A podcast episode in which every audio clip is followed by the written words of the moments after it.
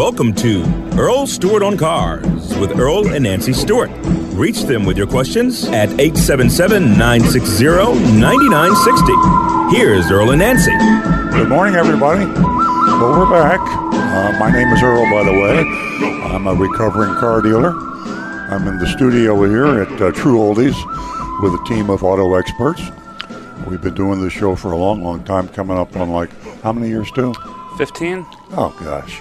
15 years. Nancy Stewart and Earl Stewart. And now we've added Stu Stewart. We got three Stewarts in the room, and we got Rick Kearney. Rick Kearney is a, a certified diagnostic master technician. He's our expert. He's our technical guy. And uh, we are not a musical show. This is the True Oldie station, but we're not True Oldies. Uh, we don't sing anyway. Uh, I might be a little elderly, but I'm not. Uh, I'm not a crooner. I am a car dealer in way of full transparency. I've been a car dealer since 1968. That's kind of like my qualifications uh, over a half a century of retailing automobiles. But I'm not here today to talk about my dealership or talk about you buying a car from me. I'm here to talk about how you can avoid being taken advantage of when you buy a car. Or today, highly likely you might lease a car. And of course, you have to maintain and you repair your car. All of those uh, things that you have to do if you live in Florida, particularly. We don't have a lot of uh, transit, you know, we don't have a lot of mass transit transportation around here. So if you don't have a car, you're pretty much uh, out of luck. Of course, there's Uber and Lyft, but and there's the Palm Tran, but most people want to buy a car if they live in Florida.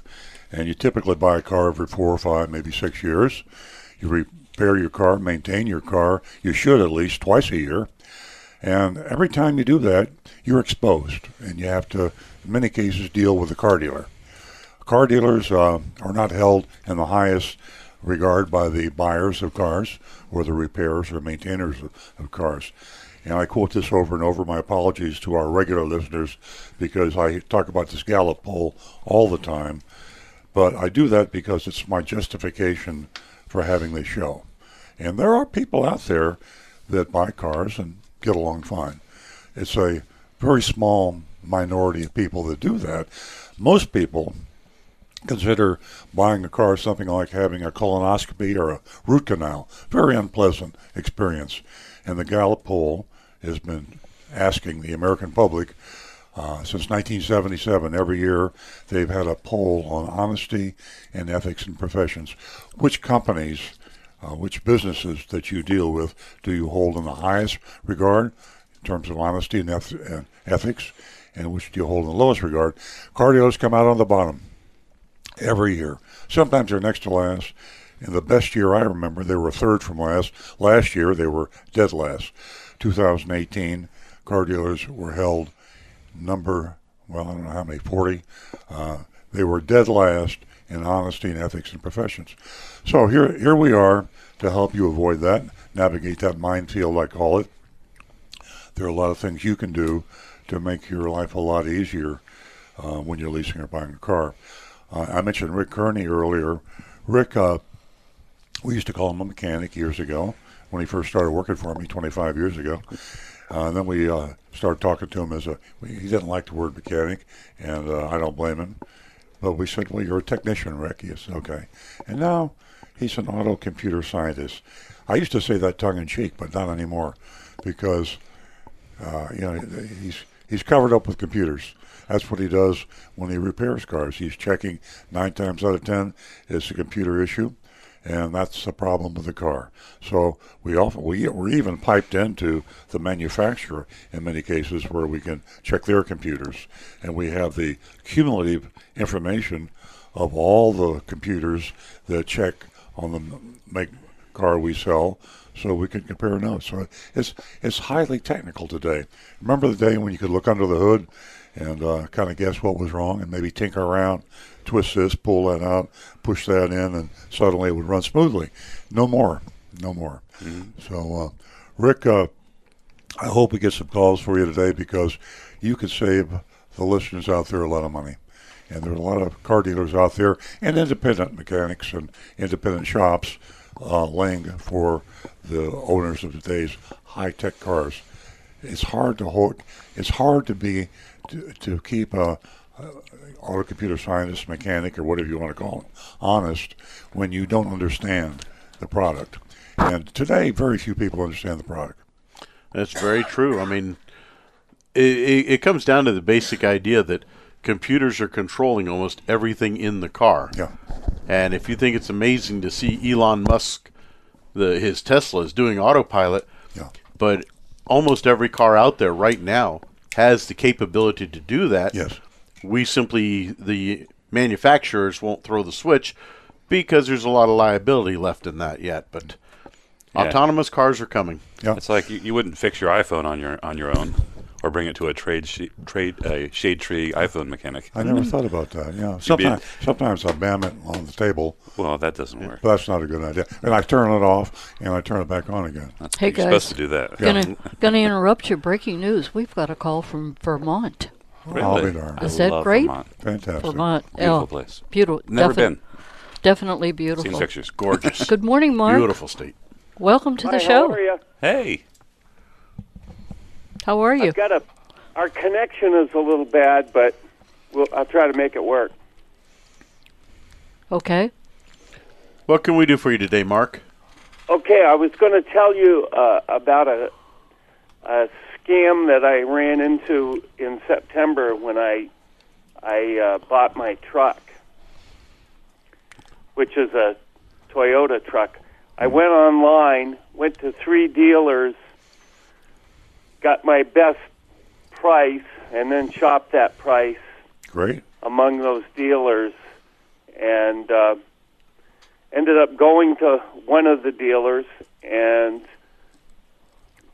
I made a deal with the salesman and was turned over to um, their finance person who also tries to sell all of these other add-on things like undercoating and so on and so forth, which I didn't want. I told him right up front I didn't want any of it Right.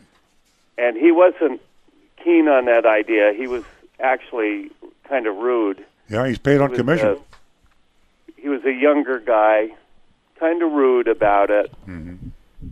And so I said, I, I want the deal that the salesman and I agreed on. And he had an iPad, a type of iPad with the deal that the salesman and I had agreed on, and I signed the iPad. I see. High tech. And then he took the iPad and said, I'm going to go run some hard copies because you'll need to sign hard copies as well. Interesting. And when he came back, we're going over the paperwork, and he had changed the deal, Huh. and it it had made a difference of about three hundred fifty dollars. Wow. And um, over the course of the deal, what he had done is actually changed the payment uh, amount, and I caught it. And he said, "That's what you signed." And he showed me the iPad, and that deal he had changed it on the iPad.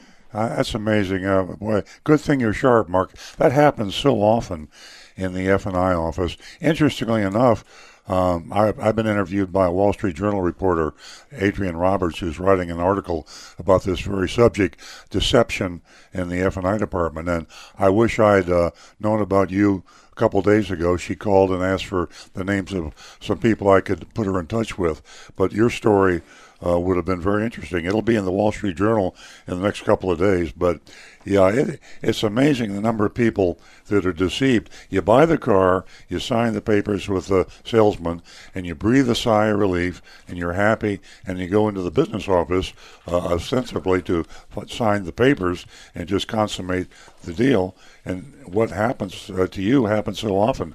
They redo the deal. They change the terms to increase their profit. But uh, congratulations, you caught this guy cold-handed. Congratulations. Well, I, I threatened to go out into the showroom and tell every other customer that was there what was going on. Good for you. It's a great tactic. We didn't get the deal the way it was supposed to be. Uh-huh. And I did get a call from the.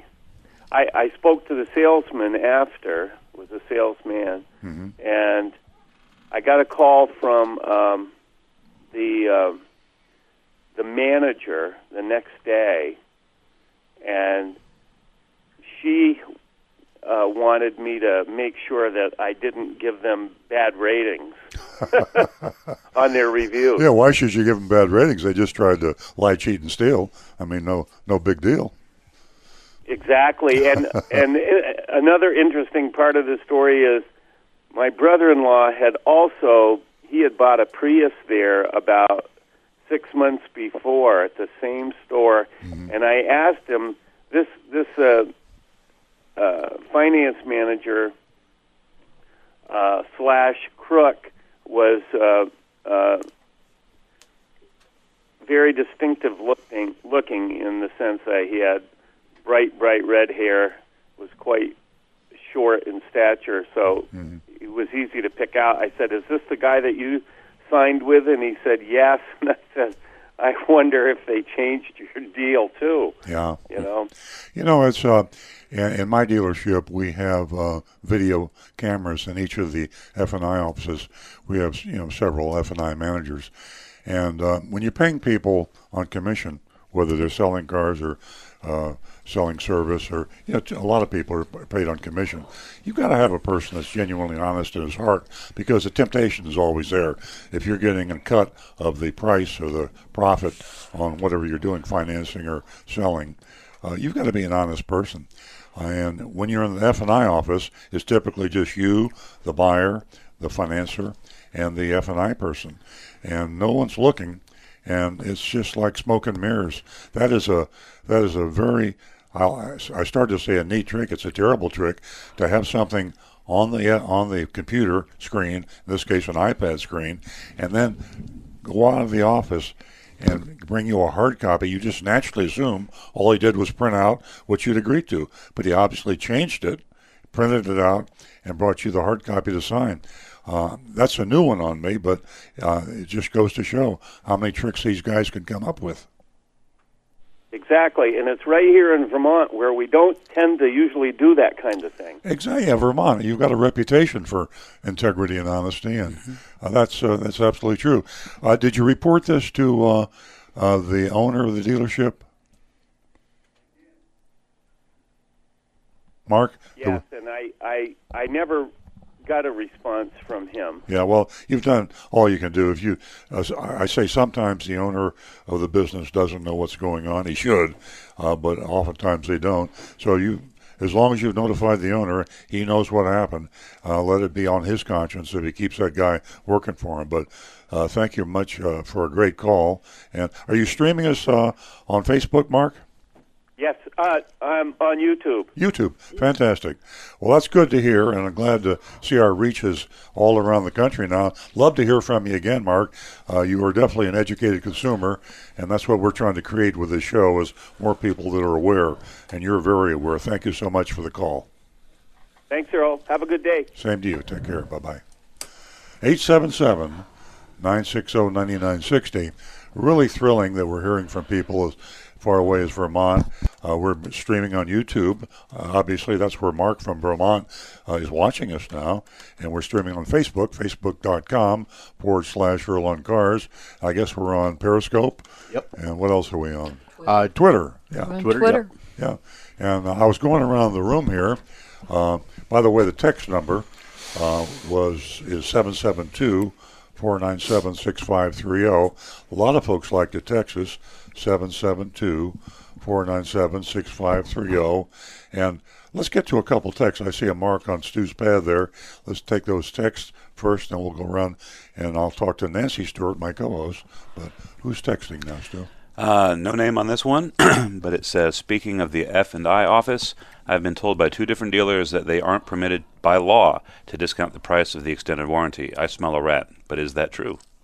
in the states where extended warranties are regulated by the state insurance commission. Uh, that is true. Many states don't regulate it, in which case you really got to be on guard if you're buying an extended warranty because the car dealer can charge anything he wants. One car dealer would charge you two thousand dollars for an extended warranty. For the same extended warranty, another dealership they might charge you three thousand dollars. State of Florida, there is a regulation that keeps the. Now that doesn't mean you're getting a good buy on the extended warranty. All that means is the car dealer has to register the price with the state. So whatever that price is registered for, that's what he must sell for. And car dealers can have their own warranty companies.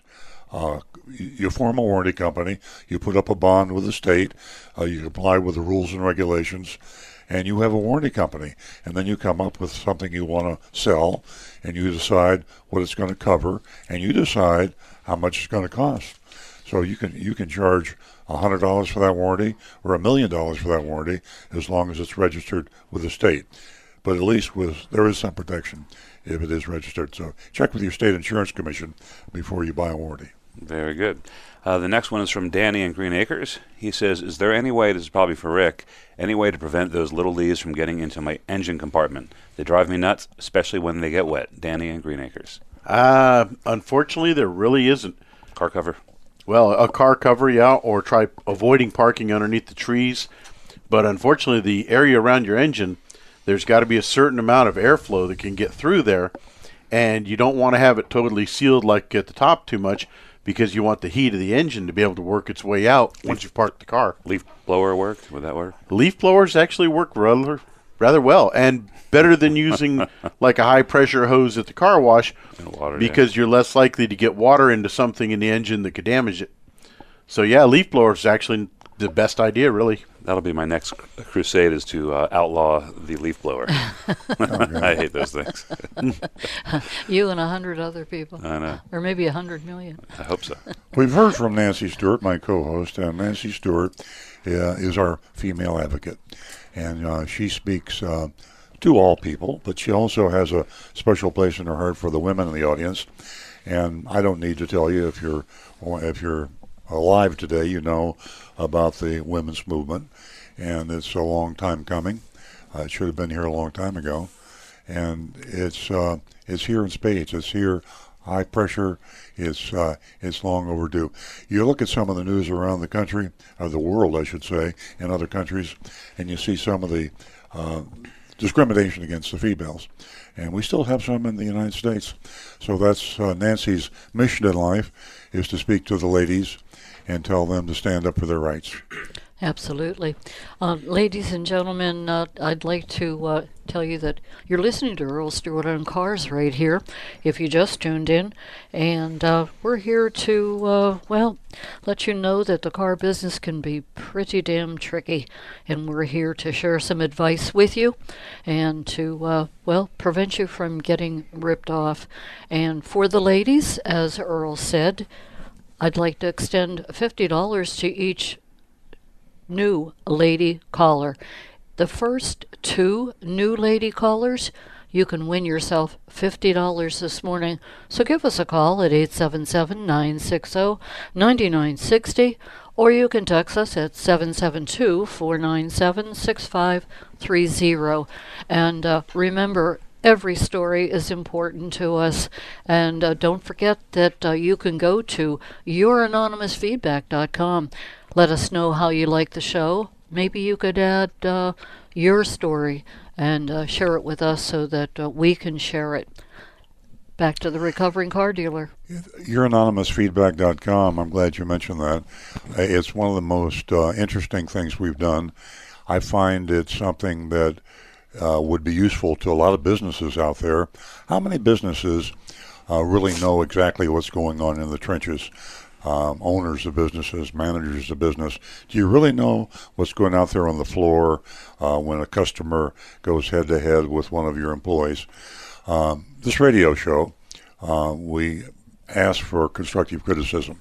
It can be harsh, uh, it can be angry, uh, it can be kind, it can be anything. The point is, if you open the door widely, and we do it with anonymous feedback, your anonymousfeedback.com, we would love to hear from you. We want to we want to get better. Uh, we want to uh, make the show more interesting for you, more entertaining, more informative, whatever it may be. So, if you have something that you could suggest that we do, you don't have to be known. Your anonymousfeedback.com is um, it's, it's a concept come up with a, by a company called Incogneato. And if you're interested, if you're a business owner, Incogneato is spelled N-E-A-T. Incogneato, I-N-C-O-G-N-E-A-T-O. Incogneato, not the way the normal incognito is spelled. I-N-C-O-G-N-E-A-T-O, Incogneato. And um, they came up with this idea, and a lot of blue chip companies out there like Adobe and, and I think Amazon and a lot of the uh, uh, high buck blue chip companies are using this. The more progressive companies who really want, truly want to hear from their customers. Uh, I think it's a great idea. Great idea. Your anonymousfeedback.com, and tell us uh, what you really like to tell us without pulling any punches. Yeah, I like that. Tell us what you really want to tell us. Exactly. And uh, also, ladies and gentlemen, uh, don't forget our online streaming sites are up and running. So there's a lot of ways you can reach us. Facebook, as Earl mentioned earlier, YouTube, uh, Twitter. You can go to Periscope, and uh, we would love to hear from you because I always say you make the show. 877 960 9960, or you can text us at 772 497 6530. And uh, I know a lot of you have questions for Rick Kearney, our certified diagnostic master technician, computer scientist, anything to do with the mechanics or electronics or computerization of your car. And these cars are complicated, folks. I'm telling you, on my car, and I'm in the business all a long, long time. There's little buttons I don't know what they do, and Rick knows what all the buttons do. So just give Rick a call. You know, uh, well, before I make a comment on what you just said, we're going to go to John, and he's one of our favorite callers, and uh, he calls us from Palm City. He's a big part of our show and has been from the very beginning. Good morning. How are you, John? Good morning. Thank you for the compliment. I'd like to talk about today uh, odometers and the certificate of title. Most people don't realize what's going on when they get rid of their car. Now, They're signing these papers, especially at a dealer, sign here, and that's the end of it. But on a title, when you're trading a car or you're selling it to an individual, never, never actually just put your signature on it and the rest is not filled in. What I mean by that is the name of the purchaser, the date, the odometer reading, which is very important. On the back, by the way, it's very complicated. They keep changing. I checked it. I'm reading from a title from 2015, which has a lien, but the lien has been satisfied. So not naturally, there's a stamp, but they know it's legitimate because you would never get the title if you didn't satisfy the lien. Then you go down to the bottom, and there's so many places that it can be filled out. It's a place for a dealer, for a wholesaler. If you don't get in the right place and there's a mistake on the title, when you go and that's surrendered, especially if you're an individual, uh, they surrender the title, they will not accept it until a duplicate or another title is issued, which is expensive. Mm-hmm. So it's very important that either if you don't know, have it signed in in front of a tag agency. But here's the catch on the bottom. When all the signatures are made, including the buyer and seller, it has the five or six digit odometer reading. Well, number one, it says, is this the actual mileage? And this is either five digits or six. Two, is it in excess of mechanical limits? Quite a tricky terminology. Number three, it says not the true mileage. Then on the bottom, uh, you know, the buyer and seller, they sign, the price is on it, and it says, under penalties, I quote, of perjury, I declared that I have read foregoing, the foregoing document, and the facts stated in it are true. So my question, and then by the way, on the bottom completely, it says note penalty if hold on if not oh registered by law it's and, and not submitted for transfer within 30 days of date of purchase. Mm-hmm. So what I'm trying to explain is it's not an easy transaction if you basically don't know what you're doing or if you just sign a title on a car that you're turning in either private or dealership Sure. and you don't really know what's where it's going and the mileage is not stated on it. And I'll give you an example. Five years ago, a friend of mine sold a car, and he just signed the back of the title. Not the name of the owner, no other information on it. Mm-hmm. Well, the car was found abandoned on a New Jersey turnpike, believe it or not, that far away. And guess what? All the bills, all the expenses of removing that car from the state of New Jersey to the wrecking yard, that's probably where it went because it was a pretty old car, mm-hmm. and it was traced back to him. Wow. Nobody's registered since that time that he mm-hmm. sold it. So it's an it's a caution that I'm giving you. Yeah. But the main thing is people have to sign the right spot and know the responsibility what they're signing off on their title. Well, John, it's good So advice. to let that know. Yeah, like so many other things, uh, most people, the average layperson, doesn't understand, and something where you need to seek some advice out from someone you know and trust that has expertise in automotive titles. Uh, Department of Motor Vehicles uh, can help you there, and if you know a title clerk, we call them in the car business, um, at a car dealership, uh, title clerks, uh, it's a real specialty, and uh, every automobile dealership has a title clerk, and they they have to be trained. A good title clerk is a hard uh, individual to find and hire. They make good money because it is a complicated, uh, precise legal sort of thing they have to observe all the time. But all the pitfalls you describe are real, and for you to take a title and not understand what you're doing.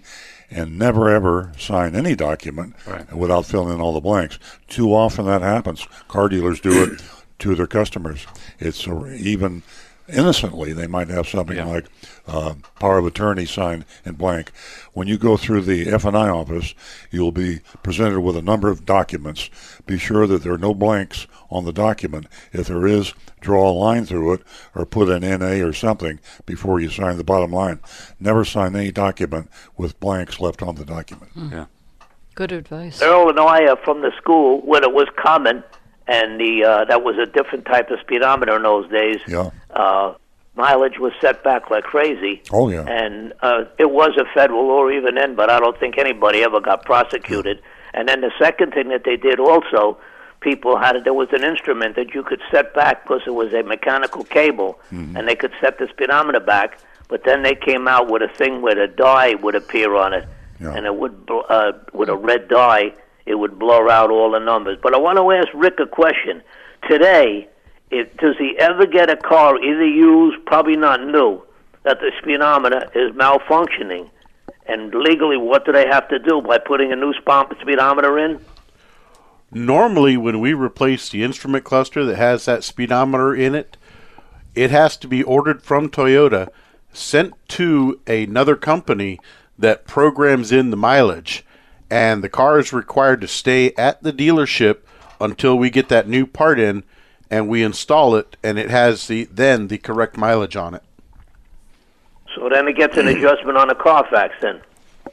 It it wouldn't really even show up because the same. it's a it's a replacement part with the exact same mileage. Yeah, we're we're telling a third party company what the mileage is, and Yep. we're we're certifying that uh, as the dealer, and then they program it in. Sounds like an expensive operation.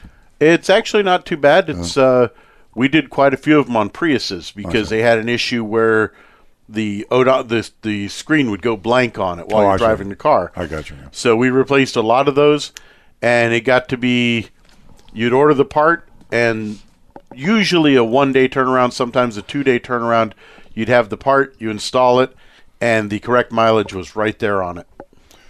Well, John, thanks very much. Interesting, uh, but it's not very common like it was years ago because years ago they had places that would just rebuild speedometers. Yeah. Because I remember my '66 Ford, the uh, speedometer was erratic, in m- miles per hour, Hmm. and they had to rebuild what they call speed cups in it.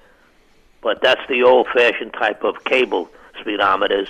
And also, I remember my first car. You went to the auto store, and the cable was dry, and you bought like a plastic little pa- uh, container, and you put it at the end of the cable, and it lubricated the cable, and then the speedometer was fine. But thank God, there's no reason today for speedometers. Probably will last forever, the life of the car plus. yeah, Yep. you're, you're right. But good information about the title, John. Appreciate the call. Uh, Stu? Yeah, like 20 something years ago when I first got started in the business, there was just legends of like guys that would come to the lot and would clock the car for you. Mm-hmm. So there were experts out there, deceptive, shady creatures that would show up, and used car departments would uh, would pay them to, to reset the the clock, as we called it. You're looking at one of the guys who used to pay them. That was commonplace. Yeah. We had a guy come by uh, Stewart Pontiac lot, and he would come by once a week and clock the cars. he, he, he'd charge you based on how much you took off. I sure hope the statute of limitations is up on that. What a- what Because I just amazing confessed time. to 20,000 people. Yeah. trick they had then was just go to a wrecking yard Yeah. and buy a speedometer from a used car and put that in the car. Yeah. And it had a different number on it. And and people still do that today, even with the electronic ones. Yeah. They'll buy an instrument cluster from a car at the junkyard, and they'll take along a small battery so they can power it up to see what the reading is on it. And if it's low enough, they take and swap it to another vehicle. Amazing. tells you, Okay. especially on the titles and speedometer odometers, try to do your homework the best you can and try to get it from a reliable, whether it be a used car dealer or a new car dealer, and then you'll be fine, hopefully. Thank you, John. Great call. You always uh, Great uh, advice. bring up some interesting things. That's very important. Also, appreciate the call. We always look forward to hearing from I you. have good news It's a for you, beautiful sir. day in Florida. Thank you so much. Statute of limitations is only two years. Uh, Rudy, Ah. are we going to go to, uh, to uh, John? Or he's he's not on. Okay.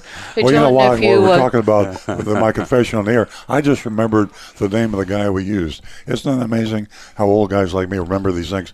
But this is going back 40 years. Clocky McDaniels. No, Ed Zuck.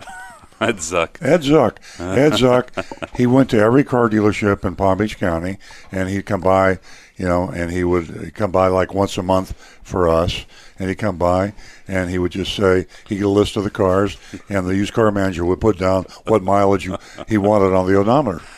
Oh, and, man. And he had a drill, and he would just rewind Just, just the. spin. Oh, he yeah, didn't put the car in reverse and drive yeah, around the block. No, Exactly. Oh no, that was uh, Bueller's. Uh, Ferris Bueller's Day Off. Yeah. Everybody did it. We didn't think there was anything wrong with it. I mean, this. he took. Why do you do spin. that? Because we get more money when we sell the car. That's what. that's Well, why we I, I can say uh, that since 1997, that's never happened at your dealership. That, I've been there. so. Yeah, exactly. And you know what? Uh, I, I'm really uh, appreciating my freedom. Your freedom, his freedom, and my freedom. That we're not in lucky prison? we're not all. We didn't all go to jail. 877 960 I was born recovered. What are you And you talking can text us at 772 497 6530. That's Okay. text number is 772 497 6530. Let me give a shout out to John, who was holding for quite a while from West Palm Beach. You get a chance, John, give us a call back. 877 960 9960 and the text is 772 497 6530. And remember, ladies, the first two new lady callers, you can win yourself $50. Just give us a call, share your story, or just say hello. Now back to the recovering car dealer. We had three ticks, now we got two ticks. Oh no, no. I, I one was just a follow up that popped Oh, in. So, okay. uh, if you're ready for those, uh, we Yes. got. All right. Good morning. My name is Paul from Jupiter, longtime listener. My question pertains to the no dealer fee. Uh, that is often discussed on your show. In the early process of getting a price for a vehicle, would it be rude for the purchaser to mention right in the beginning of the process that you're not going to pay for the dealer fee? I think that would be okay. I, I, I think I have a better idea, though. Uh, you can ask them if they have charge a dealer fee, and then say, uh, "Okay, is that all the dealer fees? Is that the only non-government fee?" Because car dealers today are playing games with terminology, and they will say, "We don't charge a dealer fee." But what they do charge is something called electronic filing fee, a notary fee, a doc fee, a dealer prep fee, da da da da da da. You know that. So if they charge a non-government fee, say, I want a bottom line price, I want the all your fees, the non-government fees included in the bottom line price you give me. That way, there's no surprises. The whole purpose of the dealer fee, the hidden fee, is to surprise you, or maybe you don't even know what happens. But if you know about it, it can't hurt you because then you can shop and compare prices. We're going to go to John, who's given us a call back from West Palm Beach. Good morning, John. Good morning, ma'am. How are you? And I just want to say I, I'm a fairly new listener. I've heard the show before. I enjoy it thoroughly. Great, knowledgeable people there. Thank you. Thank, you. Um, I have a I have a pleasant experience with a dealer. I don't mind sharing. You know, it's minorly pleasant. Uh, my wife and I were in the market for a convertible late model Mustang, recently, and we found one uh, uh, at a Hyundai dealer in North Palm Beach. Um, and we went and looked at the car during the week, liked it, pretty car. And I said, all right, we'll be back. And then by Friday, I said, you know, we better go and buy the car because maybe it'll be gone by the weekend. Mm-hmm. So we went back, and it was a, it's a 2011 convertible. They were asking 10000 which I thought was very fair. It had 80,000 miles on it, V6, fully loaded otherwise than that. And um, went in, made the deal, signed the papers, uh, and before we were ready to go to the finance guy, um, he, the manager came over and said, you know what? I appreciate you coming back in. You were here during the week. I'm going to knock $300 off the car. Like, oh, okay. and um, we knew there was a dealer fee going in because I asked the salesman on Wednesday. I said, "There's a, a dealer fee." He goes, "Yeah, unfortunately there is." I said, "All right." Mhm. I knew that it was, but um, they knocked 300 bucks off. I didn't even have to ask. And then uh, w- when we hit the finance office, we were paying cash for the car. But I told them, I said, um, "Don't even bother trying to sell me anything. It's a used car. I'm not interested." He said, No, I understand. Went through all the paperwork. They did the, the motor vehicle registration for me. And I just want to pass along. You know, I know Well, John, thank you. there's a lot of horror stories, but it was something good for once. John, um, would you like to mention the name of the dealer? Because it's a, a very positive comment, and as you say, that's extraordinary that they would actually reduce the price of the car after you'd bought it uh, just because you came back. Uh, that sounds like uh, uh, you know uh, such an extraordinarily nice thing. Would you like to mention the name of the salesman, if you recall, and the manager and the dealership? I don't remember the name of the manager, but it was Napleton Hyundai on uh, North Lake Boulevard in North Palm Beach. Uh-huh. Uh, and if anybody there is listening right now, we are enjoying the car. The white Mustang with the tan Uh-huh. drop top. So All right. thanks, guys. We're enjoying the car. Well, thank you. You know, we, we, we bash car dealers so often, and the whole show is about how how to avoid being taken advantage of. And uh, it, we want to know from people who have pleasant experiences like you do too. So thank you very much, John, for calling in. And that's Napleton Hyundai on North Lake Boulevard in North Palm Beach. And if you just tuned in, John went in there, bought a 2011 convertible. Well, the first time he came in, he said, I'm going to come back uh, and, and see you. Uh, he did come back and bought the car, but the manager came in and said, Thank you for coming back, and we're going to take to, to show you we appreciate that. We're going to take another three hundred dollars off the price of the car. So that is uh, something we haven't heard before, and we want to spread the word. Thank you very much. Keep up the good work, and you got a loyal listener here. Have a great day. You too, John. Thank you Take so much, care. John. Bye bye. 877 960 9960. Uh, I think uh, Stu and Rick both are smiling, and I think uh, the reason we're smiling is because Napleton Hyundai, Hyundai is on our do not recommend list. However, it's been uh, since mid 2017 was the last time we shopped. Yes, and so I think we need to go back in there again Put 'em and on check the- them out. Put them on the good list if they do. Exactly. And uh, By the way, uh, Mark in Vermont says confessions are okay, Earl. It's part of your recovery.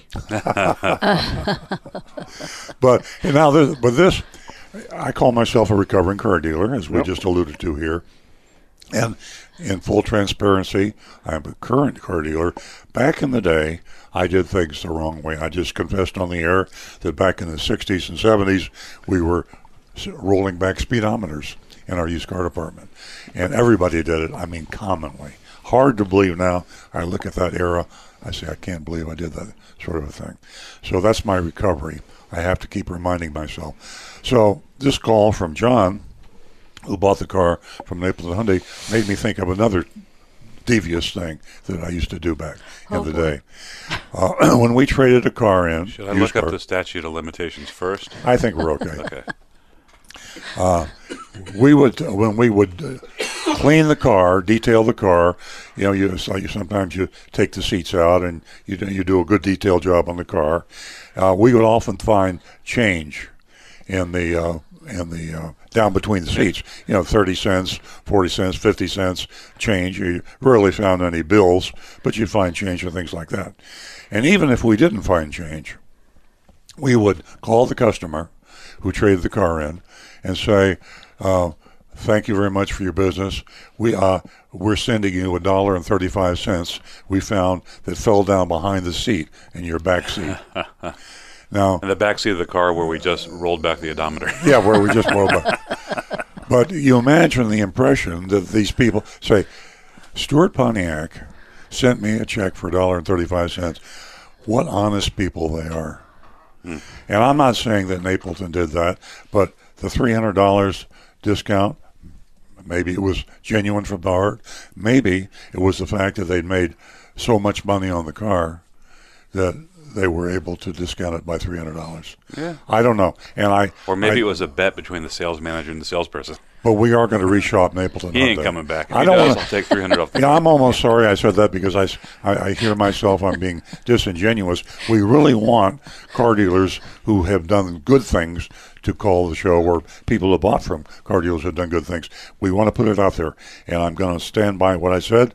Napleton Hyundai on North Lake Boule- Boulevard did a good deed for John. We hope we'll give him the benefit of the doubt, Yay. and we will reshop them. So. Yeah, yeah, we'll go back.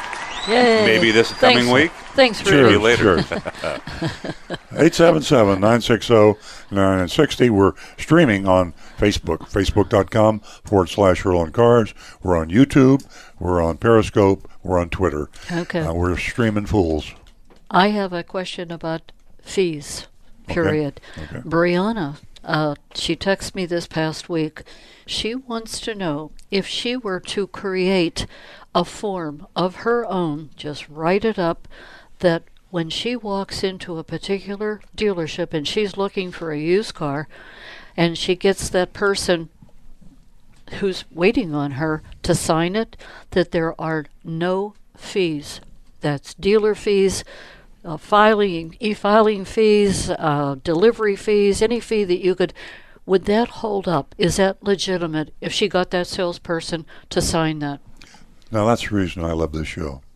I mean, obviously, I love the show. It's my show. But uh, I love the callers, is what I meant to say. Brianna, that is a stroke of genius. It truly is.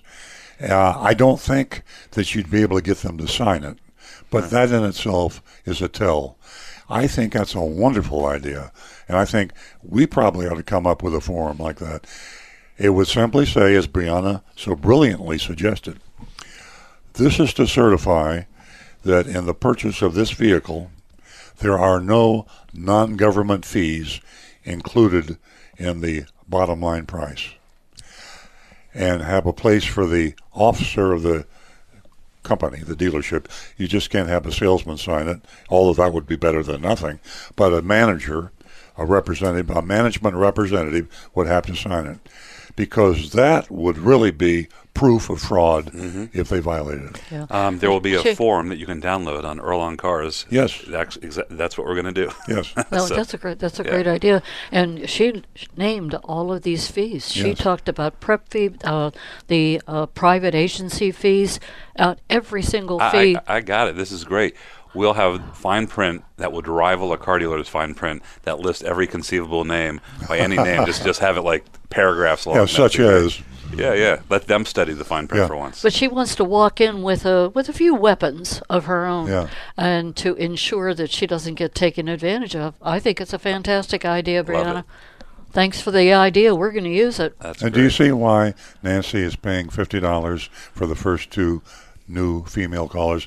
You females out there are pretty smart, and uh, that's the smartest thing we've heard in a long time. Uh, is a suggestion to protect the consumer. So, Brianna, thank you very much. Matter of fact, Brianna, if you will give your contact information to us, uh, we'll send you a check for fifty dollars. Yeah, there you go. How about we could also have uh, T-shirts that we uh, provide that says "I ain't paying a dealer fee." There you go. Walking with the form, the T-shirt, hat. Hey, if they can make up bottles of water, no fees, yeah, we can take it to a new level. right. Let's do another text. What do you say? This is a great one. Um, uh, no name on this one. It says, I just started a used car dealership, which I intend to grow bigger. This has been my dream. I'm in Illinois, and I offer my customers free title, plate, and dock fee. All I charge is price of the vehicle and tax, but I pay the state all required fees. Wow. Is this legal for me to advertise this way? By the way, I love what you do. God will reward you all. Oh, thank Uh, you. is a name there just from Illinois? Just I, from Illinois. I, am I'm starting to get excited now. This is going to be a dynamite show. This is going to be when we go on vacation, Nancy. This will be one of the ones we replay because we've gotten more valuable information. Uh, the Illinois used car dealer, fantastic idea. I've often thought that it should be a state law to require that all advertised prices include all fees, including government fees, tax and tag and registration. How else are you really going to be sure you're comparing uh, prices honestly? I think that's a splendid idea. The pressure on you on this is going to be the fact that your Competition. doesn't do that. So your prices are going to appear, higher. So you it's that's going to be your challenge. But if it works for you, there's certainly no law against it. There should be a law requiring it. Love to hear from you again, used car Illinois dealer, who is proposing including all government fees, uh, license registration in the advertised price of the car. The bottom line out the door price. Uh, I salute you. It's a great idea. And just beware of the fact that your competition is going to take advantage of you on that Yeah. because they're going to advertise something not only without the government fees, but also without non government fees, aka dealer fees, hidden fees. So thank you, Illinois used car dealer, for that call. It's a minefield out there. We're going to go to Jupiter, and uh, we have a regular caller, and uh, he calls us uh, just about every week, whether he is here or he is in New York. Welcome to the show, Howard. Good morning. Nice hearing from you. Hey, Howard. Uh, okay, and it's a little cloudy, but I'll take it. Uh, Yeah. uh, I have a couple of questions. Uh, first question I have is my son uh, is looking for a car. Uh, he needs to put a uh, a bass gu- uh, guitar in there, uh, and uh, he needs a hatchback. So he's looking for a Prius. But I told him there's a Corolla hatch now. yes. So I have a question about uh, the first question is what would the van- advantage be of the Corolla hatch over the Prius, or is there an advantage? Well, I, I'll try and tackle this one. Yeah, Number you one, should. n- number one, I can certify that a bass guitar will fit in the back of a Prius and also the Corolla hatchback, so you got no issue there. And I also happen to know that my friend Matt, who might be listening, uh, drives a Prius V, and he loads an entire band's worth of equipment in the back of that thing. Uh, that said, I, I don't know, Howard. Uh, the Prius uh, hatch, I mean the Prius, it's a hatchback. Um, it's going to get a lot um, better gas mileage than the Corolla. Uh, that's probably going to be the main difference. Uh, also, price. Uh, Prius costs a little bit more than the than the Corolla hatchback. Rick's chiming in. Yeah, Howard, you've only got one little uh, bug coming along. What does this do? Next year, we'll have the Corolla hatchback hybrid. Right. And that's going to have the best of all of it. about it. That's the one he's Exactly. looking into, the hybrid. Oh, okay. Wasn't, Huh? wasn't clear about that. Yeah. So explain to me, uh, number one, what kind of battery does it have? An ion battery or a lithium battery? Lithium ion. The uh, Corolla. It's, oh, it's that's great. the Okay, Corolla will that- have the that's- lithium ion battery. Okay, so when is it coming out? I'm not sure. Usually we get notifications not that much before the public does. Um, it is going to be, I believe, a 2020 model. 2020, yes. And um, I think we're going to see it later in the year, probably in the fall, but um, we'd have to double check. We just have some pretty vague information on that. Yep. Will my okay, tuba? so the mileage will I have a should, tuba should be uh, similar Your between sousaphone the will. uh, Corolla hatchback hybrid. Is that correct? The hybrid will actually be about the equal of the Prius, Yeah. and maybe even a little better, because they're they're improving them all the time. So it's actually going to be just a little better than the Prius, I think. Okay, now uh, will there be uh, the first year? Will there be any bugs in it? In other words, should he wait till uh, 21 before he gets it? You should wait. Uh, I recommend if you're if you want to be a careful purchaser, uh, you never buy a car on the introductory date. Uh, there's usually, I won't say usually, but I'm going to say 30, 40 percent chance. Yeah, There's gonna higher, higher likelihood. the high likelihood. And uh, the manufacturers, uh, they push it out too quickly. You know, Tesla's famous for this. Uh, they, that's the reason they got in trouble with Consumer Reports. But Toyota does the same thing. And if I were being cautious, which you should be, uh, I would wait a year. Yeah. And al- another thing, Howard, the Corolla hatchback hybrid is next year. The Corolla hybrid just itself is on its way in right now. Yep. It's very limited run at first. tires with the speed rating. Uh, Z means you're, you're going to do 110 miles an hour. What if you want to get a cheaper tire that's not Z rated, that's H rated, and you don't do 110 miles an hour? It's, is that recommended or not? I think so. I think it's a smart move. Yeah, you would you wouldn't have any problems with that. Okay, but there's some uh, dealerships. Uh, I mean, uh, like Pep Boys, they, they would re- a lot of them refuse to do that. They say no, we have to give you what's uh, uh, what's on your tire now. What uh, let's say uh, the dealership, the, the uh, let's say Toyota, what Toyota calls for. We have to match it up, but I don't understand why that has to be. I'm surprised that they say that. I don't know that there's a law against that. I can see why they would recommend it. Uh, the manufacturer uh, chooses uh, anything on a car, it's their standard. Once you vary from manufacturer's standards, uh, there's some risk, I suppose, in warrantability and things of this nature. But the manufacturer doesn't even warranty the tires.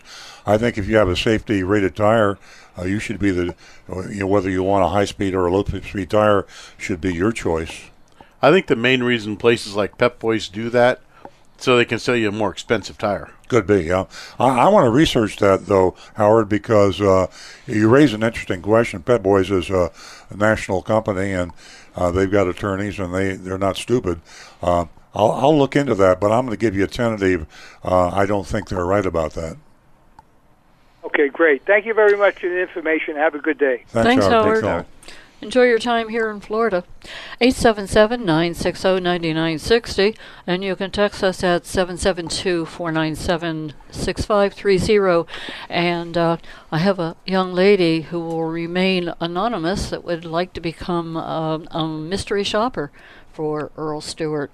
And uh, she says that uh, she finds that uh, it certainly is a male dominated industry and she's been in and out of quite a few dealerships looking for a car.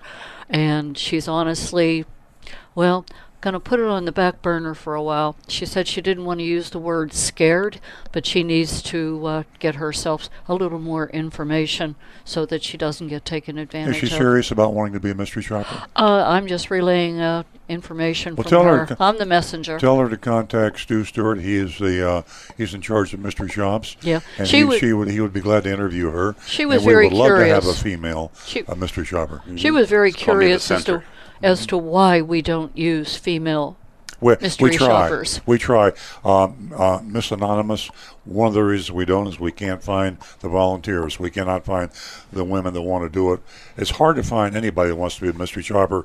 It is a it's a very difficult chore. People have reservations about being well. You're being mm-hmm. dishonest. I mean, it's legally you're misrepresenting yourself as being a real buyer. People feel bad about it. Yeah, and we also kind of have a higher standard for. I mean, mystery shopping is, is a whole profession. There's companies out there, and they pay people, and they, there, there are full there are full time mystery shoppers, and we have a higher standard from what we're asking for. We're not asking this to mark things off on a checklist. We want them to be able to really absorb the experience, understand what's going on, and then be able to describe it in honestly and, and in detail. And um, we've had people that thought it was going to be a good idea, and I'm talking, you know, men and women, uh, who did their first mystery shop, came back, said, "I never want to do that again." Honestly. Um, yeah. Well, we've got Matt Holding here, Oh, yeah, so yeah, we yeah, don't yeah, want to. yeah. yeah. Okay, well, we'll get back to that in a, in a minute. Um, we're going to go to Stuart. Matt's been holding. Good morning, Matt. Good morning, um, Mr. Stewart. Uh, what's your opinion on this this type of insurance? I guess on the automobiles, uh, which is called um, Car Guard. After you buy a, I believe it's a decent vehicle, and they contact you about this insurance on the the automobile. Matt, uh, by the way, call me Earl, please. Uh, Matt, you'll be contacted uh, for extended warranties and insurance and other things.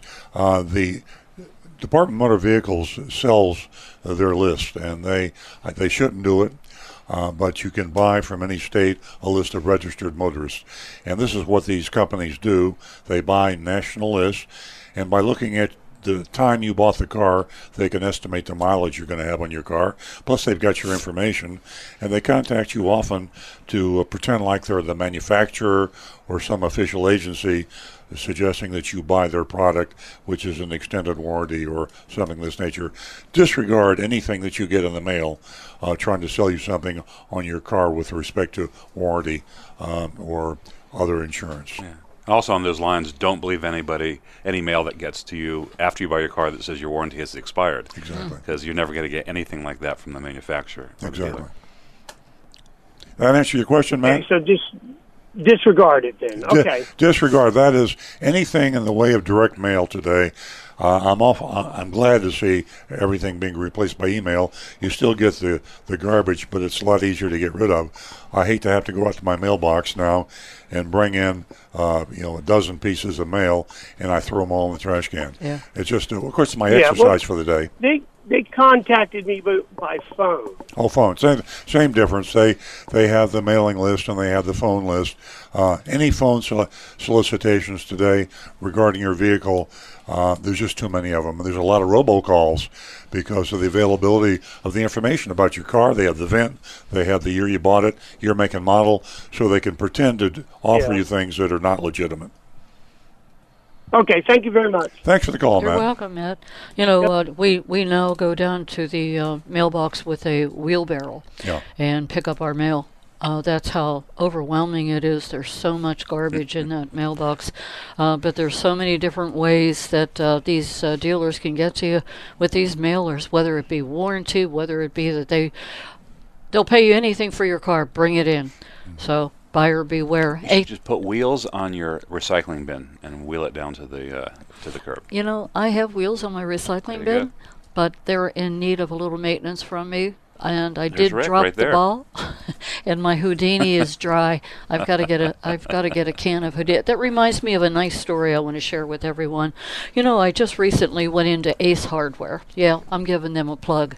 And do you know that there were six female employees in Ace Hardware? That was one on the Promenade Plaza, right? and one male. And I said to these ladies, This is amazing. I said, Do you know why I like coming in here?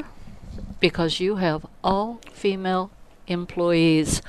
Here's my business card. If any one of you need a job, just see me.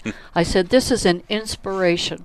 She says, You know, she says, we have more female uh, customers coming in now than we ever did before because they didn't always have females mm-hmm. in at that particular Ace mm-hmm. Hardware Promenade Plaza location. Mm-hmm. But boy, what a nice story! It Yeah. is.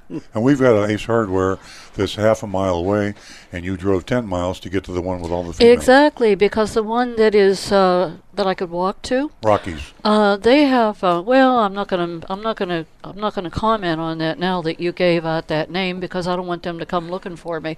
Oh, the heck with it! They can come look for me. I got a lot of people looking for me. They've got a man in there that's 106 years old. And uh, he uh, is uh, unable to tie his shoes. Is that because you know you're you're you're uh, saying nasty things about seniors, and I'm a senior? Yeah, I'm picturing Tim Conway and Carol Burnett show right now. Can I get those uh, screwdriver? Oh, okay. You're a senior. What let about me say me? Let, let me say something positive about Ace Hardware. By the way, we know that they can sell you a smart key for far less than the car dealer would Yes, charge you. they can. And uh, a lot of the uh, stores out there, not just Ace Hardware, but Ace comes to mind, can save you a ton of money on the smart key. If you lose your smart key in today's cars, you're talking hundreds of dollars. Yeah, things have changed. Ace, will, Ace is the place. I they think can we take have a care text, don't we, Stu? We do. Uh, this is from uh, Ralph in Virginia Beach, Virginia. He asks, "What is the best time to buy a car? The last day of the month, the last day of the quarter, or the last day of the year?" Ralph, I'll tell you what. I'm Virginia Beach. Virginia Beach, Virginia. I'm just, I can't believe in Vermont, Virginia Beach. I'm so happy. Ralph, um, it sounds like an All of old, the above. sounds like an old wives' tale, sounds like a urban legend, but it is true that the end of the month is a good time to buy a car. Uh, the end of the year is uh, is a really good time to buy a car. Uh, doesn't uh, there's a logic behind it. It's just not a it's not a myth. Bonuses, incentives, the manufacturers bonus to dealers, and these the dealers live in a 30 day world. Every 30 days, the bonuses expire and new bonuses appear. They incentivize their customers with bonuses that expire at the end of the month. At the end of the year, it's like a, a avalanche of bonuses expiring because it's the end of the year. Uh, there's quarterly bonuses that expire. So it's crazy, but it's good to know. My advice when you're shopping for a car, read my book, go to three different dealers, and you know the drill. Get competitive bids, get your best price. Start early. Don't wait until you're going to buy the car. Start two weeks or three weeks before you want to buy. You can shop and compare prices anytime during the month. When you get your best price, wait till the end of the month. Maybe if you're getting close to the end of the year, wait till the end of the year. You go in on the 30th or 31st of the month, or even sometimes the first day of the next month because they haven't cleared up all their paperwork yet. You go in at that time, you can literally save hundreds of dollars, maybe thousands of dollars. I'm going to say New Year's Eve, before you go out shopping for champagne and all the goodies, then you go to the dealership. Mm-hmm. Yeah. Wait all year because that honestly that's the best. There's something called a stair step bonus, and I don't want to get technical dealer um, jargon on you, but uh, the manufacturers incentivize dealers with hundreds of thousands of dollars that builds up and builds up over maybe a three month period. It's an amount of money on every car that they that they sell, and they don't get that money until they sell that last car. If they have a 300 car quota, they get zero on 299. They might get $200,000 on the 300th car. That 300th car is going to be sold close toward the end of the quarter. And you can imagine what kind of a deal you might get if that car got that dealer $200,000. He could give you the car. Mm-hmm. End of the month, end of the quarter, and we have a call. Great information from the recovering car dealer. Give us a call toll free at 877 960 9960, or you can text us at 772 497 6530. And you can hear from what's going on in the studio. We have a whole lot to talk about. Don't forget the mystery shopping report. We're going to go to Lake Worth and we're going to talk to Dennis. Good morning, Dennis. Good morning, everyone. I have a little question to comment about the Costco uh, car buying program. My wife and I were in the Costco on Lantana Road on the other day, and the Delray Toyota has a has a car there. You know, they usually always have someone's car in there, and it's a Honda SUV. But on this Honda SUV, they have the price, and then they have a three thousand dollar phony Monroney label, as you called, that adds extra three thousand dollars to the price of the car. so when you go in to buy a car, what happens if they have that phony Monroney and you say, "I want to see the prices"? Did they include that in there, or how? I, I was really surprised to see that on a on a car in the Costco uh, store. Well, Dennis, I'm surprised too because that's a violation of the agreement with Costco. I would tell the store manager, but you could go online to the Costco Auto Buying Program.com, CostcoAuto.com, uh, CostcoAutoBuying.com, and uh, you could probably do it online. But the store should not allow that car to be displayed with a phony Monroney. Uh, you're an educated consumer. A lot of people don't know that's a phony Monroney, and uh, the dealers obviously put that on there so they can mark up the MSRP uh, by whatever amount they choose. Do you recall the amount? almost three thousand dollars. Three thousand, yeah. So they can give you a three thousand dollar discount on that car, and they're still selling it to you at full sticker, and that's a, a violation of Costco's agreement, and they should be uh, advised of that. They'll make them take that phony Monroney off, uh, but it's. Uh, uh, it's a common practice, just not allowed at Costco. One of the good things about the Costco auto buying program, but they're not policing it, and uh, shame on them. Yeah, I didn't think it was right when I saw it, so that's why I thought I'd call and ask about it because it seemed to me like it was definitely a way of jacking up the price and uh, Yeah.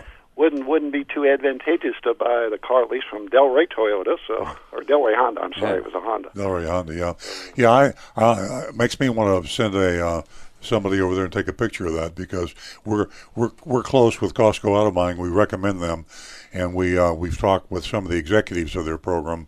Uh, they came and visited us because we had some problems with the Costco Auto Buying program, and they were receptive, and we had a nice meeting. So we like to keep them informed when their Costco warehouses are not um, enforcing the rules, and this is a case. And Dennis, I can't thank you enough for calling that to our attention. Okay, well, thanks for the information. You're very welcome. We Have have, a great day. We haven't been there since February 2017. Is that right? Yeah. Wow.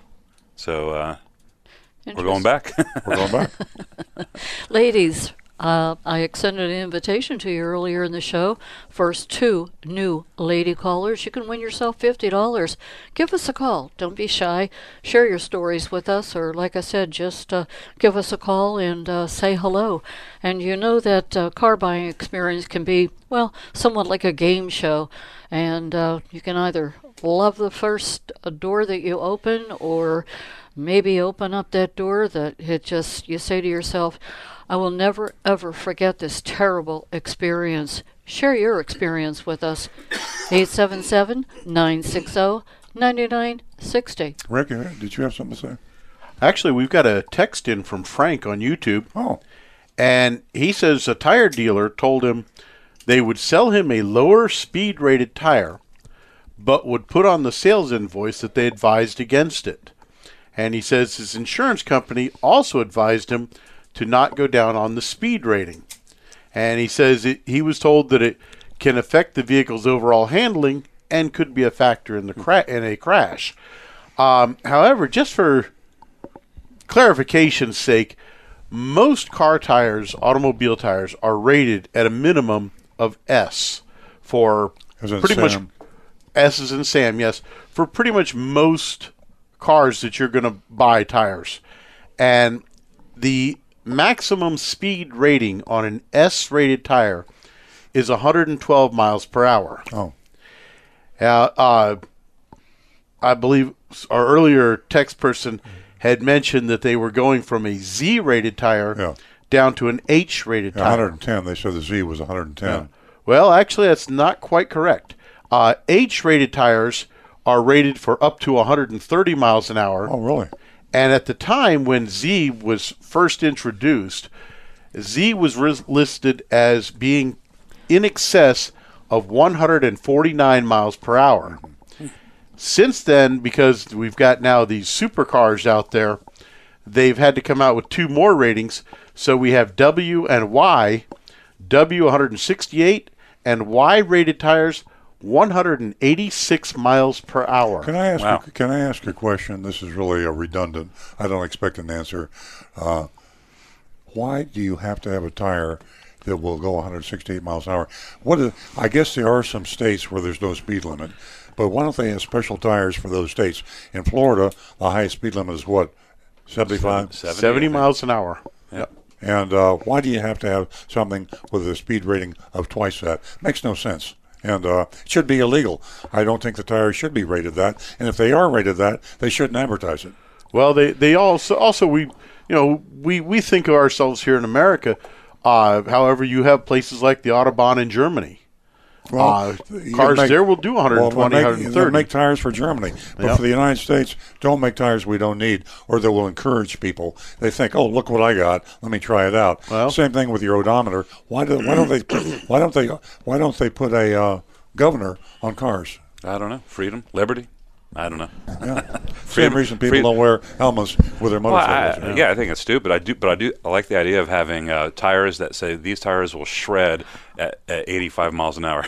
no, no one's that would solve the, the speeding problem. I think autonomous cars would solve it all. Yeah. A- go. absolutely, absolutely, Rick. 877-960-9960, or you can text us at 772-497-6530. And I'm happy now. I have a first-time caller from West Palm Beach. Her name is Mary. Good morning, Mary. Good morning. How are you? I, I want to tell you I love your show, Oh, thank you. and um, I love Toyotas. I've had three Toyotas. My first Toyota, I had a Toyota Corolla.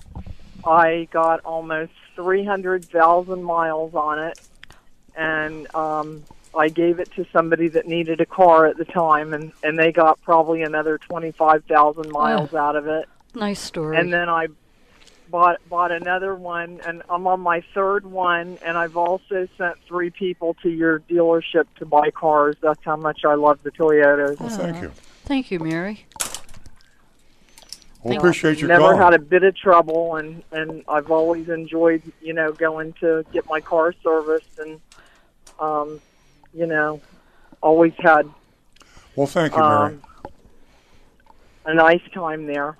Oh, th- Thank you so much. That's, we a, want. that's a I, great I story. have, to, I have to say that we're not paying Mary fifty dollars No. for that nice commercial for Yeah. my dealership. But I will say this: we we uh, we hope you will call.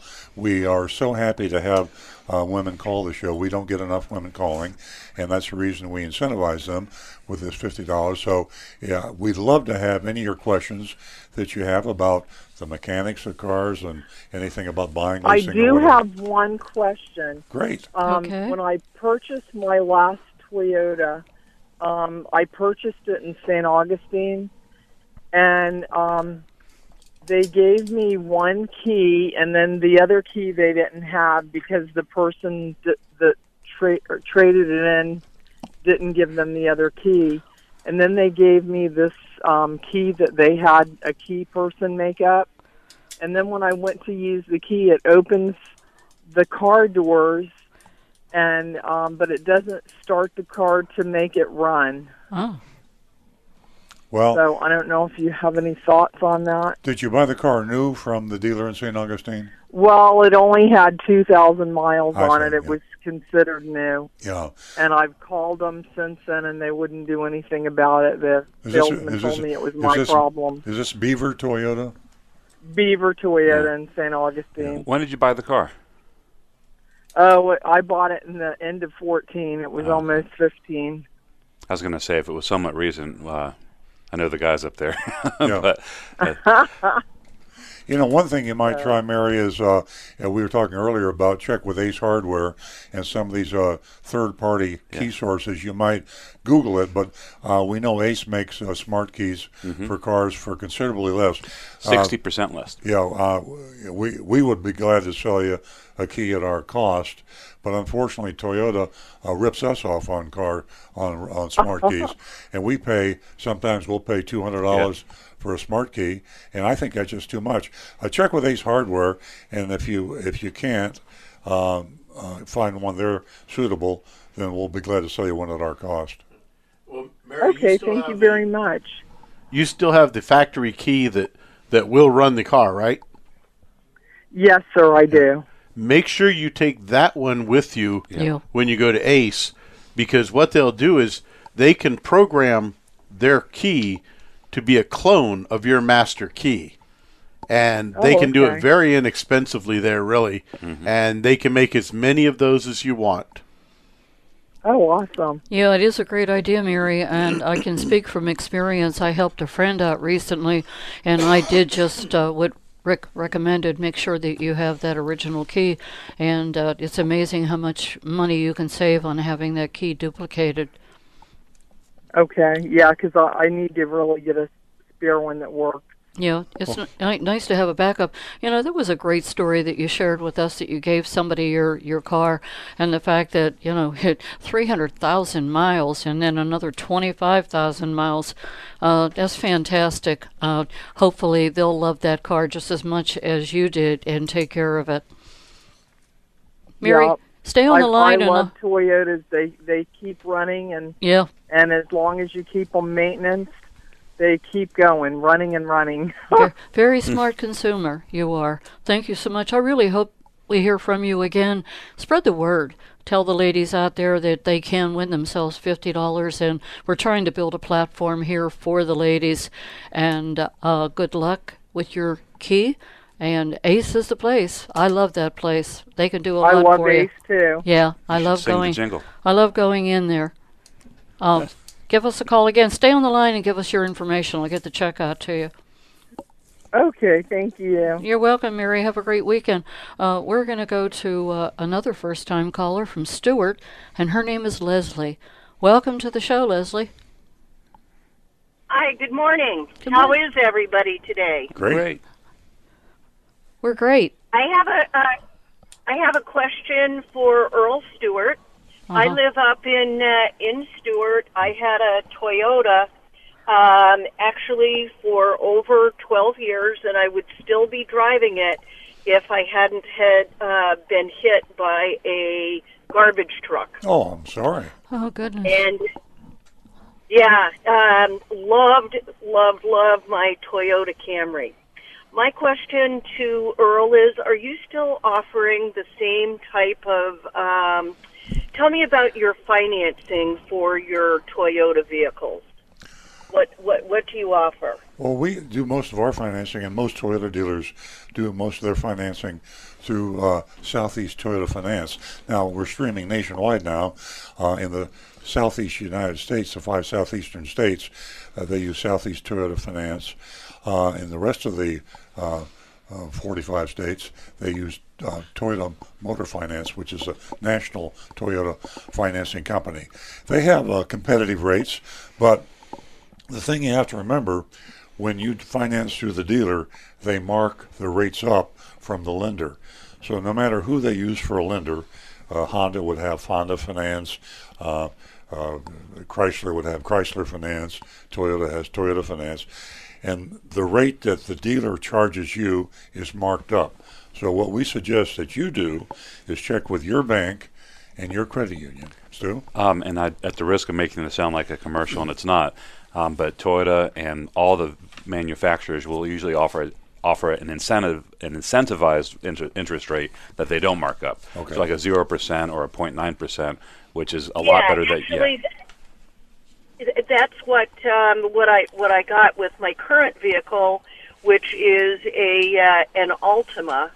Um, so one way or the other, I probably ended up, I'm guessing, paying more for my vehicle because of the zero financing. Is Well, that not the necessarily. from that? Not necessarily because uh, usually they offer an alternative. They'll say, "We'll give you a thousand dollar discount on the car, or you can have the zero percent financing." Yeah, the way to look at it is if you're going to drive the car um, all the way through the whole term of the loan, um, it's usually more advantageous to get the the special interest rate. But if you're going to pay it off or trade out before the loan is over, um, the the cash incentive might might work out better for you. Um, but um, but to your point, that's true. A lot of dealerships will, will want to get you to focus just on payment. So with that great um, interest rate, you don't you know you have to be very very vigilant and know what you're paying for the car and don't just focus on a, a payment because they can get you there. And, and Leslie, if it's not a special rate by the manufacturer, uh, it's uh, it's usually a scam by the dealer. Uh, So, it, but if it's a legitimate rate by Toyota or Honda or Chrysler or whatever, uh, is something you should take advantage of. Is you know with the qualifications that Stu just described. But if it is not a special rate, if it's not a, a you know zero percent or a one percent special rate, uh, always get a bid, from your credit union or bank because the manufacturer also offers their captive finance company uh, rates to the dealer, but these are the ones that the dealers mark up in the finance department, and it, they might be offered three percent from the uh, Toyota or Honda finance company, and they'll charge you four percent, and that's where they make their profit. Your bank uh, will probably give you as good or better rate, so always check with the bank or credit union. Okay, and before we hang, I do have one other question. Um, I'm, as I said, I'm currently driving um, an Altima, uh, a regular car. I don't even know if Altima makes an SUV. It, and I'm looking, since I'm in the car, 47,132 miles. I'm the only owner. I bought it brand new. Is it, and I, bu- uh, it's a 2013. It's paid off. Um, is it, it? I mean, is it a, a decent, low enough mileage car to think about using as a trade-in on a Honda? Oh, sure. That's a beautiful trade in. Uh, that is a perfect car for a used car lot. Yeah. And uh, it, sh- it should have 60,000 miles on the car. Yeah. So. What I would do if I were you, uh, Leslie, is shop that car. I'd go to uh, three Nissan dealers, and I would uh, go to the used car department, and I'd say, I'm thinking about selling my Altima. I'm going to sell it to the Nissan dealer's used car department uh, that gives me the highest bid. Don't tell them you're thinking about buying another car. Just tell them you want to get the best price on that Altima. You'll get three bids on that, and that will maximize the value that you can get for that. So when you decide where you want to buy your car, you then have something to negotiate with on the trade-in allowance. So you get the discount on the new car you want to buy, but you've already got the best price on your trade-in. So, um, it, you know, again, I'm a, I'm not blonde, but I'm a typical. I don't really know a whole heck of a lot about buying cars. Um, so, is my takeaway that to get the information from the from the Nissan from three Nissan dealers, even if I were going to be buying a Toyota? Sure. You see what you're saying. A lot of people sell cars uh, to dealers because they have too many cars in the family. Could be a financial situation. Maybe a son went away to college. Uh, you know, they have fewer people in the family. So uh, it's not. It's, it's very common for people to drive up to a used car dealer and say, or new car dealers, used car department, and say, I want to sell my car. Car dealers buy 20, 30 cars. We call it over the curb every month. It's a good source of product for the used car department. So they would think nothing uh, was out of line when you make an appointment, call the used, I want to talk to the used car manager, and make an appointment to see him, and make it clear you don't want to buy another car. Stu? Mary, um, even though it sounds like a lot of work, uh, what Earl's telling you is the best way to do it. Because you're probably going to see on TV or, or even online a lot of websites where you can go in, like WeBuyCars.com and even TrueCar. Um, they're not a magic bullet. They're still going to go to the dealers. They're still going to try and get the car on the cheap. The truest way to do it is to get multiple bids. So you can try, you know, to save a little time to go on, say, TrueCar. They have a thing called True True Trade, right? Is that what it's called? True Trade. True Trade. Yeah. Uh, WeBuyCars.com. Feel them out, but you got to do the legwork to get the most for your car.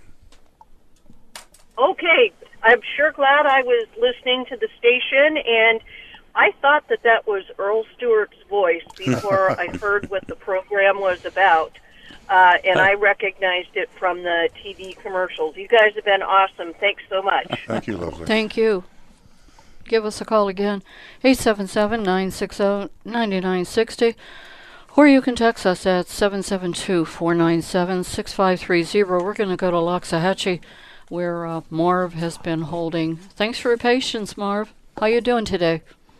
I'm well, and thank you for taking my call. You're now, welcome. Now, everybody in Loxahatchee knows I'm calling you, but that's fine with me. oh, um, wonderful. uh, just, just a wonderful program. I'm so glad I ran into you uh, a couple of months ago, and I can't miss it. I can't miss it every Saturday morning. I have, I have two quick questions. One concerns the car key. I had a duplicate key made at a locksmith's shop, and, and, I, and I had to make it, and I noticed that on the register there was a note that said no guarantee on car keys. And so I made the key and I took it out to the car and I slipped it in the ignition. And the car started, but it ran very rough. Fur- furthermore, the windshield wipers wouldn't work and the directional blinker wouldn't work. Hmm. So I shut it off, took out the key, put in the key that I had prior, and everything worked fine. Wow. Any idea why that would be the case? Well, I tell you, if Rick can't answer that, we're in trouble. Uh, I've never heard of anything like that. And I've never I seen a more perplexed I face didn't on Rick's face before. Oh, boy. this one actually does have me stumped Yeah. because Oh, I got I got you stumped. Yeah. Believe me, I got you We, stumped. yeah, we should But have noticed, a prize yeah, for noticed, stopping Rick. I noticed Yeah, on the yeah. cash register, he, I noticed on the cash register he had that sign that said "No guarantee on car keys," and I said to myself, "Well, what's that all about?" Marv, give me the. said, uh, I, he, he he made the key, so I'll use it anyway. It ran I rough. did go out to the car. I started the car. It turned the ignition turned on, uh huh. but the car was running rough, And what'd you say about the windshield wipers? and the directional wouldn't work. Directional and the windshield wipers. Now, Right, and then and then I shut it off, pulled out the key, put in my other key that I that I had, Uh-huh. and everything's fine. Wow.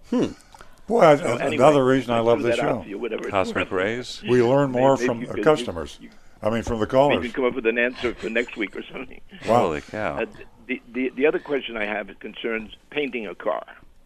Um, let's assume, for the sake of argument, that I, I go and I find a very very low price paint job. Say, Oh. It's going to give me a very very low price paint job, an incredibly low price paint job. And I'm going to I'm going to drop off the car. I'm going to leave, come back either that day or the next day to pick up the car. And when I do, it's nice, bright and shiny, new paint paint job. My question to you is, do you know what steps they use to give me that paint job? It's an inexpensive paint job. Yeah, it's. But Uh, what what steps would they go through to do it? I'm not there to watch them. I have no idea what what they're doing with my car. I just wondered what what they do. Marv, uh, it's just not a quality paint job. I wish Alan Napier, he's our body shop collision expert. He comes on the show about once a month. But typically, um, there are high quality paints and low quality paints. Um, there's a number of coats of paint. There also how they mask the car, how they protect. Uh, you know, when you paint a car, it's a complex, labor-intensive operation.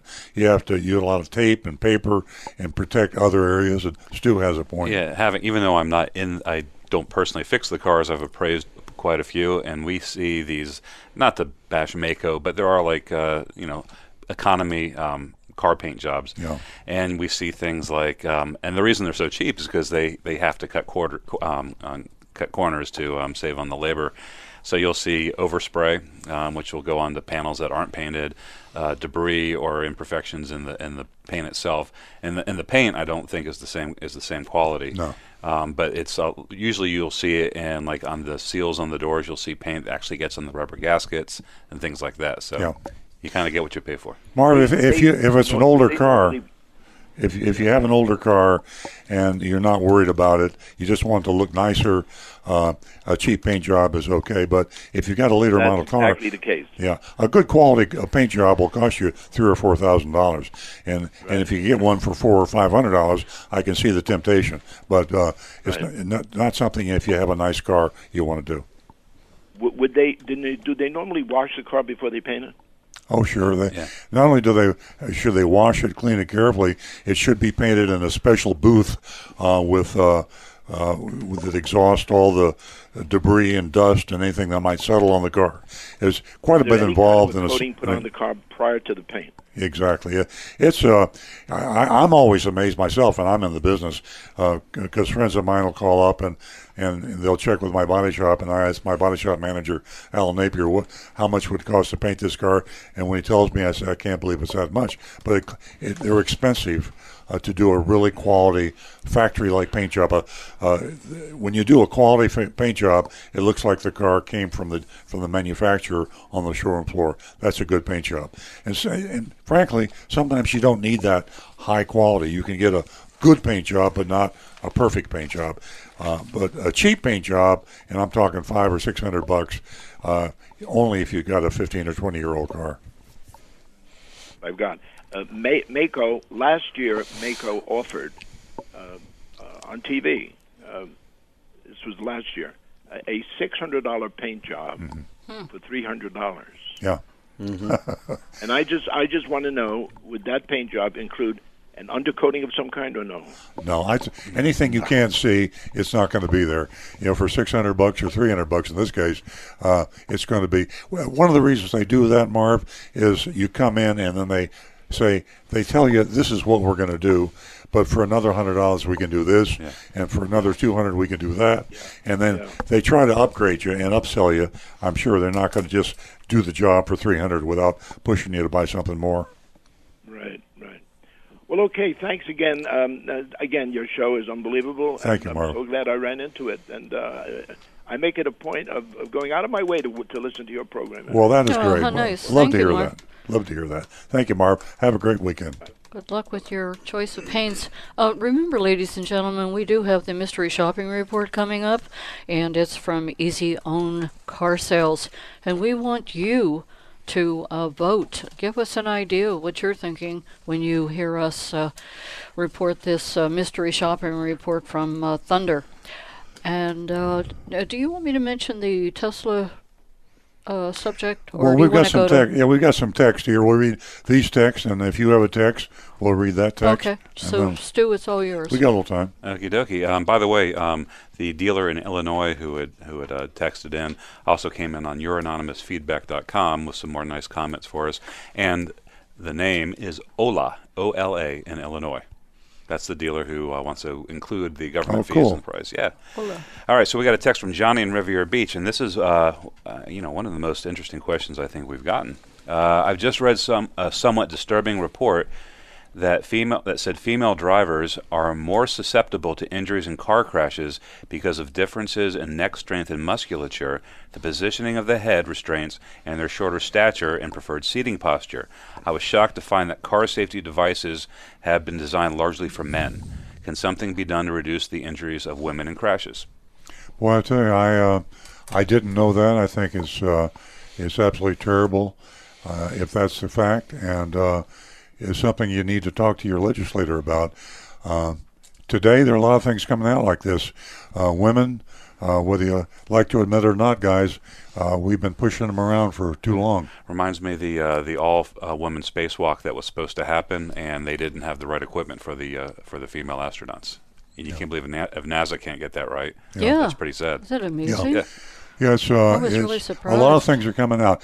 Uh, I think we're having a cultural revolution. I think we're having a, a digitalized intelligence revolution, and with intelligence comes the fact that we've been beating up on the ladies for too long and taking advantage in subtle little ways we don't like to talk about. But uh, uh, we'll investigate that, and that's a great text, and we'll try to get some more information and get back with you next week on that. Okay. We got another text? Uh, yeah, this is from Bob in Stuart. He says, Good morning. I purchased new in 1977 a Toyota Corolla in Detroit, Michigan. Needless to say, I wasn't the most popular guy in the big three country. no kidding. Moved to Florida in 1981 and sold it just a few years later. A couple of years ago, I heard it is still running. Just a testament to Toyota durab- durability. A little commercial there. I didn't see that coming. Yeah, you know, it, it hits me, uh, uh, you know, interestingly because I was in a Pontiac 20 group back in the uh, 80s or uh, before that. I was, I think I joined maybe the late 70s, and we had Detroit dealers in the 20 group, and uh, Roland Rinke. I remember these names. Rinke and Michigan, famous name, and. Uh, they were they they ran the city, ran Detroit, the domestic, the big three, and the dealers were so arrogant in Detroit that they would close on Saturday and Sunday, hmm and they were open nine to five during the week. And if you didn't want to buy a car between nine a.m. and five p.m., to hell with you. And we're not going to be open on the weekends because we want to play golf and we want to enjoy ourselves. And they were making a ton of money because They the had big it going three. on. Well, yeah, Detroit, the big three, General Motors, Ford, and Chrysler, gave big incentives to their employees to buy from the local Detroit dealers. And so there was, they couldn't afford to buy a car anywhere else. Toyota didn't have much of a chance, or Honda. And besides, there were them Ford cars back in those days. Yeah. You didn't want one of them foreign cars. And so the car dealers were making so much money, they just were open nine to five, five days a week. And Mm-hmm. I used to sit there and listen to Roland Rinke and cry because I had to be open seven days to make a profit. Well, I remember when you bought the Toyota store when I was in elementary school, and I used to get beat up every day for that. Yeah. Not not not literally though. I believe it. Your da- your daddy sells rice burners. I remember Yeah. hearing that one.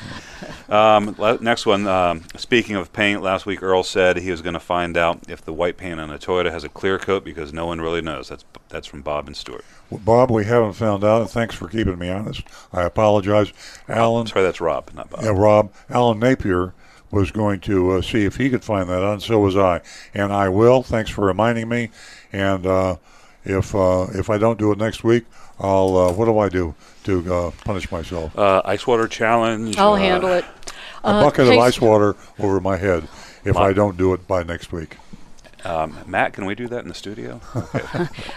Like I said, I'll handle that. I think a uh, a day out at Big Dog cleaning kennels. Okay. Ooh, there you go. I you like go. that. Yeah. So do they. They Spec- love it. Special effects from Rudy. We love you, Daryl. Stu, are you serious? You were in elementary school when your dad opened up that Toyota dealership? 1975, I feel I was so seven. old. I feel I've known you a lifetime. Hmm, a long time. Yeah, I was seven years old. Amazing, Mm-hmm. amazing. Hey, uh, ladies and gentlemen, I forgot to mention to you earlier. If you missed our live show, you can listen on any of the following podcasts and uh, pod- podcast apps: Apple Podcasts, SoundCloud, Stitcher. excuse me, Stitcher Radio and Google Bo- Podcasts. So take advantage of that. And don't forget, youranonymousfeedback.com. We'd love to hear from you. And don't forget, we want you to vote on the Mystery Shopping Report.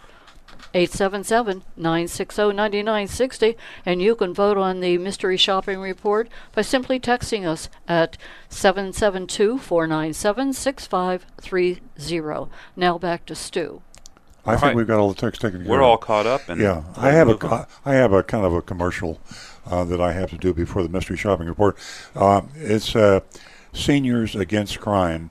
Uh, Nancy Stewart and myself, yours truly, will appear to speak before a group of folks that have been invited by the Attorney General's Division Seniors Against Crime. And we're going to be speaking at the United Methodist Church of the Palm Beaches, 900 Brandywine Road in West Palm Beach. And that's April 25th, Stu's birthday. My 31st birthday. All right, April 25th, and that'll be at uh, I think 2:30 in the afternoon.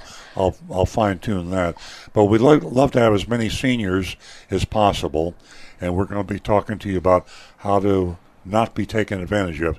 We talk about how women are taken advantage of, seniors are specifically taken advantage of, and that's the reason Seniors Against Crime have asked Nancy and I to speak uh, to the first 500 people that attend this, we're going to give a copy of my book, Confessions of a Recovering Car Dealer. Fantastic. Confessions of a Recovering Car Dealer. Thank you, Stu. Uh, we'll come the first 500 attending the Seniors Against Crime sponsored How Not to Be Taken Advantage of by a Car Dealer, April 25th, 2 o'clock, United Methodist Church, 900 Brandywine Road in West Palm Beach. April 25th. That's a great location, really centrally located. It is. And it's going to be very, very exciting. It's going to be uh, one of our biggest events that we've ever had. And we're going to have a great time and share a lot of information that all of you could use. And I'm looking forward to listening to uh, all of your stories that you have.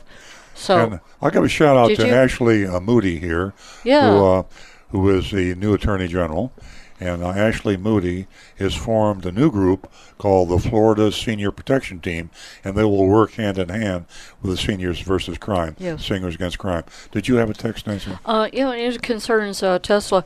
A young lady, uh, I'm saving up my money for a down payment on my first new car. Should I consider a Tesla? I have a friend who owns one and he loves it. My dad says that I shouldn't buy one because of all the, well, uncertainty surrounding Elon Musk. Uh, from uh, and you know you know who that guy is, and you know something. Uh, that's a great question, Yolanda. And uh, before I get to that, you know, it, it something caught my eye from Consumer Report, and the headline is: As Tesla unveils Model Y crossover, should consumers buy into drama a drama-filled company? Wow, that's quite a statement. And as you know, there's been a lot of drama around Elon. Well, uh, I'll answer your question, Yolanda, and uh, it's easy enough to say that uh, Warren Buffett is uh, pretty reputable. We all know him, and uh, he's extremely skeptical about Tesla. I love smart old guys. Yeah, and he is a smart man. Yes. Knows a lot, and as I said, he, he's very skeptical about Tesla. And uh, Consumer Reports um, rates three of Tesla's models below average. All three. For- they only have three models, so every one of them is, you know. Yeah, uh, they uh, they they uh, rate them below average for reliability. And uh, I'll tell you a personal story about Earl and I Yep. and how we almost bought a Tesla. And uh, that was a couple of years ago. And uh, we just decided that uh, it would not be for us. It was a pretty close call. Uh, it can be a pretty impressive ride, and we went over to the Ri- Riviera Beach location.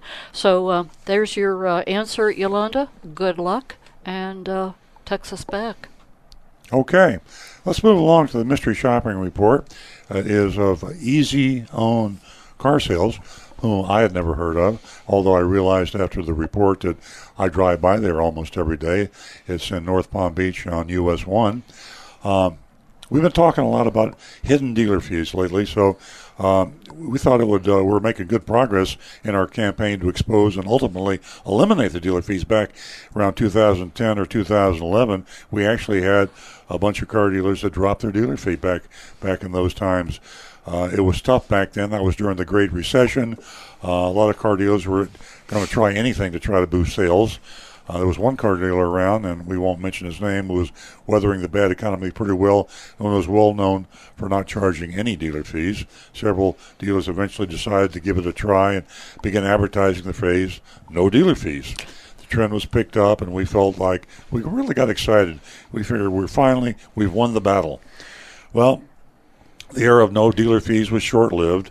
Soon as the economy began, began to recover, the car sales surged again. Dealers began to reinstate their hidden fees. So all of us at Earl on Cars picked up our megaphones and resumed our work of exposing the exploitative practice. The uh, period we're in now can be described as the hidden dealer fee renaissance. Hidden dealer fee renaissance. The amount of fees have grown. Nobody has just one fee anymore. They've got several. Uh, they average are around thousand dollars. We've seen them as high as three thousand dollars. That's absolutely amazing, isn't it? I mean, can you imagine a thousand dollars is added to the advertised quoted price of every car you buy in South Florida? Virtually, I have to add Amazing. the word virtually.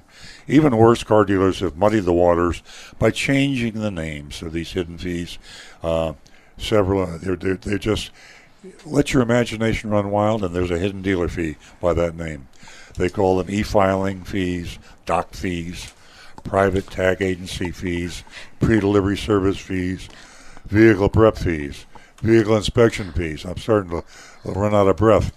Uh, the state senate, uh, let state legislature, did a study uh, about eight or ten years ago, and there were 30 different names of dealer fees, and there's a lot more probably now. That's just a few of the more popular. Uh, some of the dealers will even have. Uh, we uh, we shop one dealer, and he had dealer fee zero on his buyer's order, his legal document, zero. Right. Talk about deception. And then below that, he has $599 electronic filing fee. And then he had several more hidden fees below that. So that's super deception. No dealer fee, but then they have what really are dealer fees. They just don't call them dealer fees. So, given the current state of the car business in Florida, we get very excited when we see a car dealer announce they have no dealer fee. Uh, last week we went to Mullinax, and I dropped the ball again, by the way. I promised to call one of the Mullinax owners to find out why they're advertising no dealer fee, and we busted them last week. They had two dealer fees. They were small, um, $122 in dock stamps and $53 dealer delivery fee, but these are hidden fees. They're non-government fees. And they give you a bottle of water when you go in the dealership that says no dealer fees. Deception. So even though it's a small amount, it's deceptive. I, I respect the Mullinax family, and I was supposed to call them last week. I didn't do it. Two things I got to do. Uh, I've got to check on what was the other one, Rick? I, uh, The whether the 040 paint has clear yeah, coat. The paint and the dealer fee. I got to check, uh, and if I don't, bucket of water over my head. No, no, no. Uh, kennel cleaning. Kennel Yep. cleaning. Yes. Uh, I'll do both. Two days worth. You're going to Yeah. want the bucket of Two? water. Right. So you have to Okay. sleep over? now we heard about Easy Own Car Sales, and they're advertising no dealer fees. Easy Own Car Sales, not to be confused with Easy Pay Cars in Stuart, is located on US 1 in North Palm Beach, just north of PGA Boulevard. It's on the west side of the street. I go by there, they have these big, uh, uh, what are they, slinky-like things. We call them the balloon men. Balloon men. Huh. Balloons, a lot of cars. Uh, they've been in business for about three years. Right in front of their small lot is a sign that reads, No dealer fees. I didn't even notice it. Uh, we were intrigued. A little research showed, showed us that Easy Owned Car Sales is a privately owned buy here, pay here lot. That's for people with bad credit. Everybody goes in there because they haven't got credit, but they will finance them.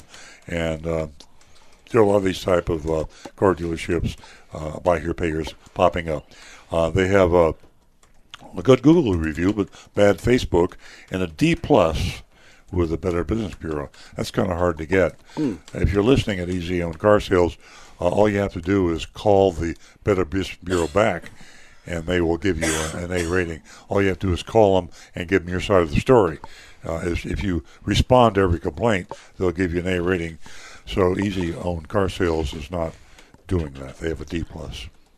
Another interesting thing we discovered was that Easy Own Car Sales shows almost 600 used vehicles listed for sale on their website, and there ain't no way you're going to get 600 cars on that lot. I've been by there. Uh, I, No. I mean, they, they might have them on the website, but they don't have them on the car No. lot. Yeah, so, some dealers will like list the total amount of inventory. I, I added up; they had 89 Chevrolets um, and a whole lot of other things. It Yeah. didn't seem reasonable. But it's hype and puffery. I used that word last week. Like the balloon Awful. men. Yeah. You Yes. know, like Well, the ba- yeah. Blue men are all puffed up. Oh, they're So we flying sent, all over the place. we place. sent an agent Thunder to see if the no dealer fee promise was for real. Speaking in the first person is Agent Thunder. I pulled into the parking lot at Easy Own Car Sales early afternoon. Had a terrible time finding a parking spot.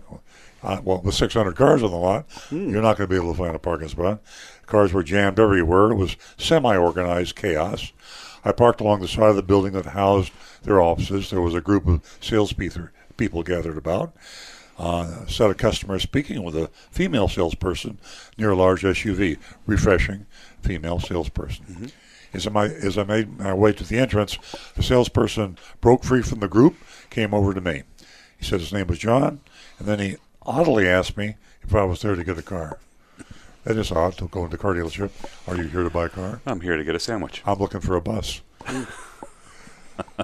I said I was. I said I was, and I told I'm looking for a car. I told them that they had a nice looking 2017 Nissan Rogue on their website. And I wanted to check it out. John then asked me how I came to pick Easy Own. That's a good question. I said they had, you got the car I wanted, and I was attracted by their promise of not charging dealer fees. John acknowledged that and said he'd go get the keys. He came back, led me to the Rogue. It was priced on the lot same as it was online, fourteen hundred, nine hundred ninety-nine dollars. That's unusual. Typically, the online price is lower than the lot price or the price on the window or whatever. But in this case, they were the same, and there were no addendums. That's also unusual, but not necessarily so unusual on buy here, pay here. Right. Uh, it's it's unusual on normal car dealerships, and there was no added equipment. John did not engage me at all in a test drive. Uh, it was priced on the lot same. not- Uh, we drove on US 1, made a U turn before I reached North Lake, and then uh, headed back to Easy Own in silence. John was busy on the phone during the ride. That's very unusual. But as I say, this was a buy here, pay here. Different animal. Um, I announced we're back when I pulled in the lot. John didn't even know we were back, and uh, looked up from his phone. He said, uh, he, asked, he asked me what I wanted to do. Uh, another kind of an unusual comment. I said I wanted to buy the car, and John led me to the building. We stayed outside, sitting in two chairs uh, near the entrance. John said the only time we'll go inside will be to sign the paperwork. He began by asking me to complete a credit application. I told him I'd be paying cash. John paused, and he said, he rarely has a cash paying customer. As I say, buy here, pay here. People come there to get finance. Uh, Usually you don't They're have not, cash buying, customers. they're not buying a car, they're buying a credit approval. Exactly. He said it happens, but not often. He said cash buyers usually were internet shoppers, and that's what I was, like me. I asked him about the price. He said that he didn't handle numbers. He needs to talk to Mike, the number guy, and the, he's the sales manager. John went inside to get Mike. Mike came out, shook my hand. John told him I was paying cash. Mike immediately asked me what I wanted to pay him for the Rogue. Unusual question. I don't know. We're, we're trained like that. Yeah. What would you like to buy the car for today? But yeah, yeah, but it, it, Oh, I haven't even tried to get it without discount. a warming. Yeah, yeah, yeah. Yeah, I mean, it was fourteen nine ninety nine, and I said I wanted to buy the car. Anyway, it was pretty abrupt. No conversation. Mike got right to business. I said I'd like to pay fourteen thousand. I said I thought a thousand dollar discount was fair. and Mike said he would check to see if he could do it at the price for me. He went inside and then returned in less than a minute. I can do that, he said. Now I'm going to digress just for a minute. Stu will remember this. He was trained in the car business. I was trained in the car business. I'm a recovering car dealer. We were trained when we negotiated is you don't ever come down drastically on the price. If you come down drastically on the price, the buyer is, gets nervous. He thinks maybe he left something on the table. Something on the table. That's the vernacular. If you come down, if they're asking fourteen thousand nine hundred ninety nine dollars, uh, you should. If they they might ask for fourteen thousand, you come back and say, "I can do it for fourteen thousand nine hundred eighty dollars," Right. and they say, "No, uh, I'll give you uh, fourteen thousand six hundred dollars," and then you go to the sales manager, you come back. No, we can only come. You see where I'm going? You're going to come down a little bit. Uh, the the customer goes up a little bit. You haggle, you hassle, and you reach in the middle. But when you another vernacular, when you go down too fast, we're saying you're dropping your pants. Mm-hmm. Vulgar uh, car expression. You you don't drop your pants. Right. Unless you got a monster in F and I. You come, you come. All right, you come back in the box. Right. You come back uh, too fast. So that was what was unusual because I don't think buy here, pay here. They don't have cash buyers, and they usually don't negotiate on price because, as Stu said earlier, you're really buying a payment. You're buying, getting financed by somebody because your credit's so bad. That's the reason for the unusual behavior. Get me done. Yeah. Uh, expecting more of a fight, as he came down a thousand dollars in one fell swoop, I struggled to come up with what to say next. Mike asked me if I was ready. I asked him, "Ready for what?" Strange dialogue we're having here. He laughed and said, "Are you ready to sign in?" so, like we're speaking two different languages here. I said I'd expected to be here a lot longer, and asked if he cared if I took a uh, if I took a purchase order with me to go home and show my wife uh, before I come back in to sign it. Mike said no problem. Another surprise to offer that so quickly from a car dealer. Uh, and he went inside and got a printed buyer's order for me. He returned and I had a Carfax, offered it without my requesting it. The selling price was fourteen thousand as I negotiated. There were no dealer fees. Um, None. And, and, and we looked at all carefully uh, by any name, and uh, the only thing added to the tax was the sale to the price was sales tax, tag title, and that was COD. Uh, I looked at the buyer's order, uh, and I have a copy of it here. There is a place on the buyer's order, and also a disclosure for the dealer fee, and it's fine print. You can't read it very well, but it's down here at the very bottom. If you're streaming us, if you're streaming us, you can see it right there. Uh, and the legal disclosure of the state of Florida says this charge represents cost and profit to the dealer for items such as inspecting, cleaning, and adjusting vehicles and preparing documents related to the sale. I'd, I'd address that. That that doesn't raise any suspicion with me. I mean, these are standard forms that Yeah. they buy from a supplier, Yeah. and they don't modify them. So, I mean, I think we, at one point, our ours still had a spot for a dealer fee, Yeah. and we eventually had ours Yeah. modified, uh, customized. And also here it says they have the pre-delivery fee and electronic transfer fee. But as Stu said, this could have been pre-printed. Uh, a little shout out to Easy. Was it Easy? Who's this? Easy Own Car Sales. Easy Own cars. Easy Own car sales. What you ought to do in your buyer's order, if you're sincere about this, and we're going to give you take you at your word, you should put in there. Uh, you can just you have N8 in there. Put none, none. It'll really hammer home the point that you're not charging any sort of a dealer fee. Uh, so, but or, or, or ask your supplier if they if Yeah. they can modify the buyer's order. Modify. So the bottom line is, uh, we uh, we salute you, the fact that you are not charging a dealer fee. You may be the only car dealer uh, in uh, the state of Florida, except for uh, Earl Stewart Toyota, and I hate to say that, but it's And, true. and Mullinax in Apopka. A Mullinax and Apopka, that's right. Yeah. And is supposed to not do it in North Palm Beach, but they have a rogue situation going Hey, on. when in Rome, you know. Yeah. So there we are. There we are with a car dealer that does not charge a dealer fee, and we can take a vote now, and we can see if we have any calls, post, text uh, about the, uh, uh, the the grade we give this dealership. Well, voting on the curb uh, curve, sorry, uh, I'm going to say a B minus. There was you know a couple little things there, but overall pretty good. They're definitely going on the on the do not recommend list. I mean on, on the recommended list. I'm sorry. And uh, why don't we go around the room and I'll see if we got some grades coming in here. Rick, you want to go first? I'm going to put a curve on this one. I'm giving him an A. Yeah. I I mean it it sounds to me like Thunder went in there and granted he might have needed, you know, want a little more personality from the folks, but they gave him a straightforward, simple transaction with no dealer fees, no no bait and switch, nothing odd going on, and simply had the car sale ready to go. I, I, Ask for a discount, they gave him a discount. I appreciate the simplicity of it. And by the way, uh, Stu checked the value of the car, and for fourteen thousand dollars, that particular vehicle was Low. fairly yeah. yeah. that was on the very low end of the KBB range. Yeah, so they gave him a good low price, and they didn't charge him a fee. There wa- one caveat: it wasn't a severe accident on the Carfax report, Yes. so that could have devalued the car. Doesn't mean it's a bad car, though. No. Nancy, Well, I'm a little iffy on this place. Um, there's a few things that uh, they need to clean up as far as their act is concerned. You know, there's uh, there's nothing like speaking to someone and they're on their cell phone. How annoying and rude. So this guy, uh, I don't don't even care what his name is. Uh, he he leaves uh, US One and goes all the way to North Lake Boulevard Aren't you being a little picky? and um, turns around and he comes back and the salesperson says, uh, "Are are we here?"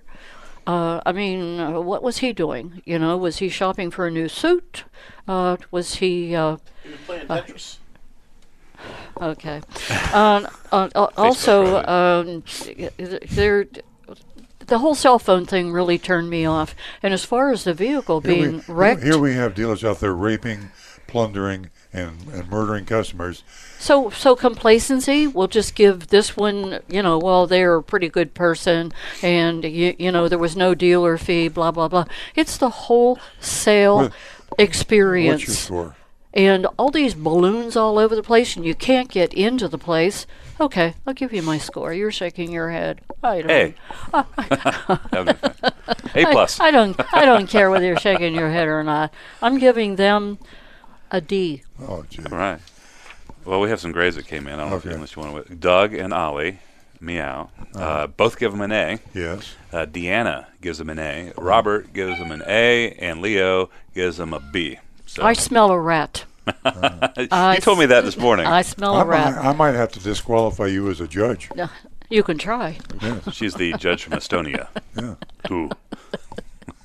and Frank from YouTube gives him an A, but he says his his opinion on a test drive, I would prefer quiet so I can focus on the test drive. There you go. So I can understand that he's, you know, maybe you want to really get to feel for the car and. Yeah, know, I don't want anybody yammering at me. Yeah. You like it? Want to buy it? Well, I tell you what, this this this was uh, such a good a good experience, and of course I'm going to give them an A too. Um, that I was suspicious, and I it just it just you know my nature, uh, but I was suspicious. Um, I think we, we need to revisit them. Well, yeah, yeah, yeah, definitely. and uh, Because I also found some Takata Oh. cars there after the fact. Yeah, uh, but nevertheless, nevertheless, I don't think we can be uh, too picky and not give them a recommended. We'll put them on a recommended list and with a very high score, and uh, easy cars. Why I can't remember the name. Easy Own. Easy own cars sales. Beware, we will be back, and we won't be back when you think we're coming back, and we won't be back with Agent Thunder. We might be there right now. We might be there now. We'll go back and we will visit. But uh, let's not uh, take away from the fact that we finally have a car dealer that does not charge a dealer fee, and we should celebrate for that. It's good. Uh, I would recommend at this point anybody that uh, is in the market for a not a the best used car, older used cars, and lower price used cars. And you want to be treated fairly. I would go to Easy Own Car Sales on US One in North Palm Beach, just off of PGA Boulevard. We're going to rec- recommend that place as a pleasant experience. Mm-hmm. Okay. Okay, we're we getting got- close to the end of the show. Yeah, we got one minute left. I'm rem- going to remind our listeners if you missed our live show, you can listen on any of the following podcast apps Apple Podcasts, SoundCloud, Stitcher Radio, and Google Podcasts. So take advantage of that. Also, take advantage of your anonymous feedback. Com. We'd love to hear from you. Thanks for joining us this morning. We thank all of you so much because you are an important part of the show. We'll see you right back here next week.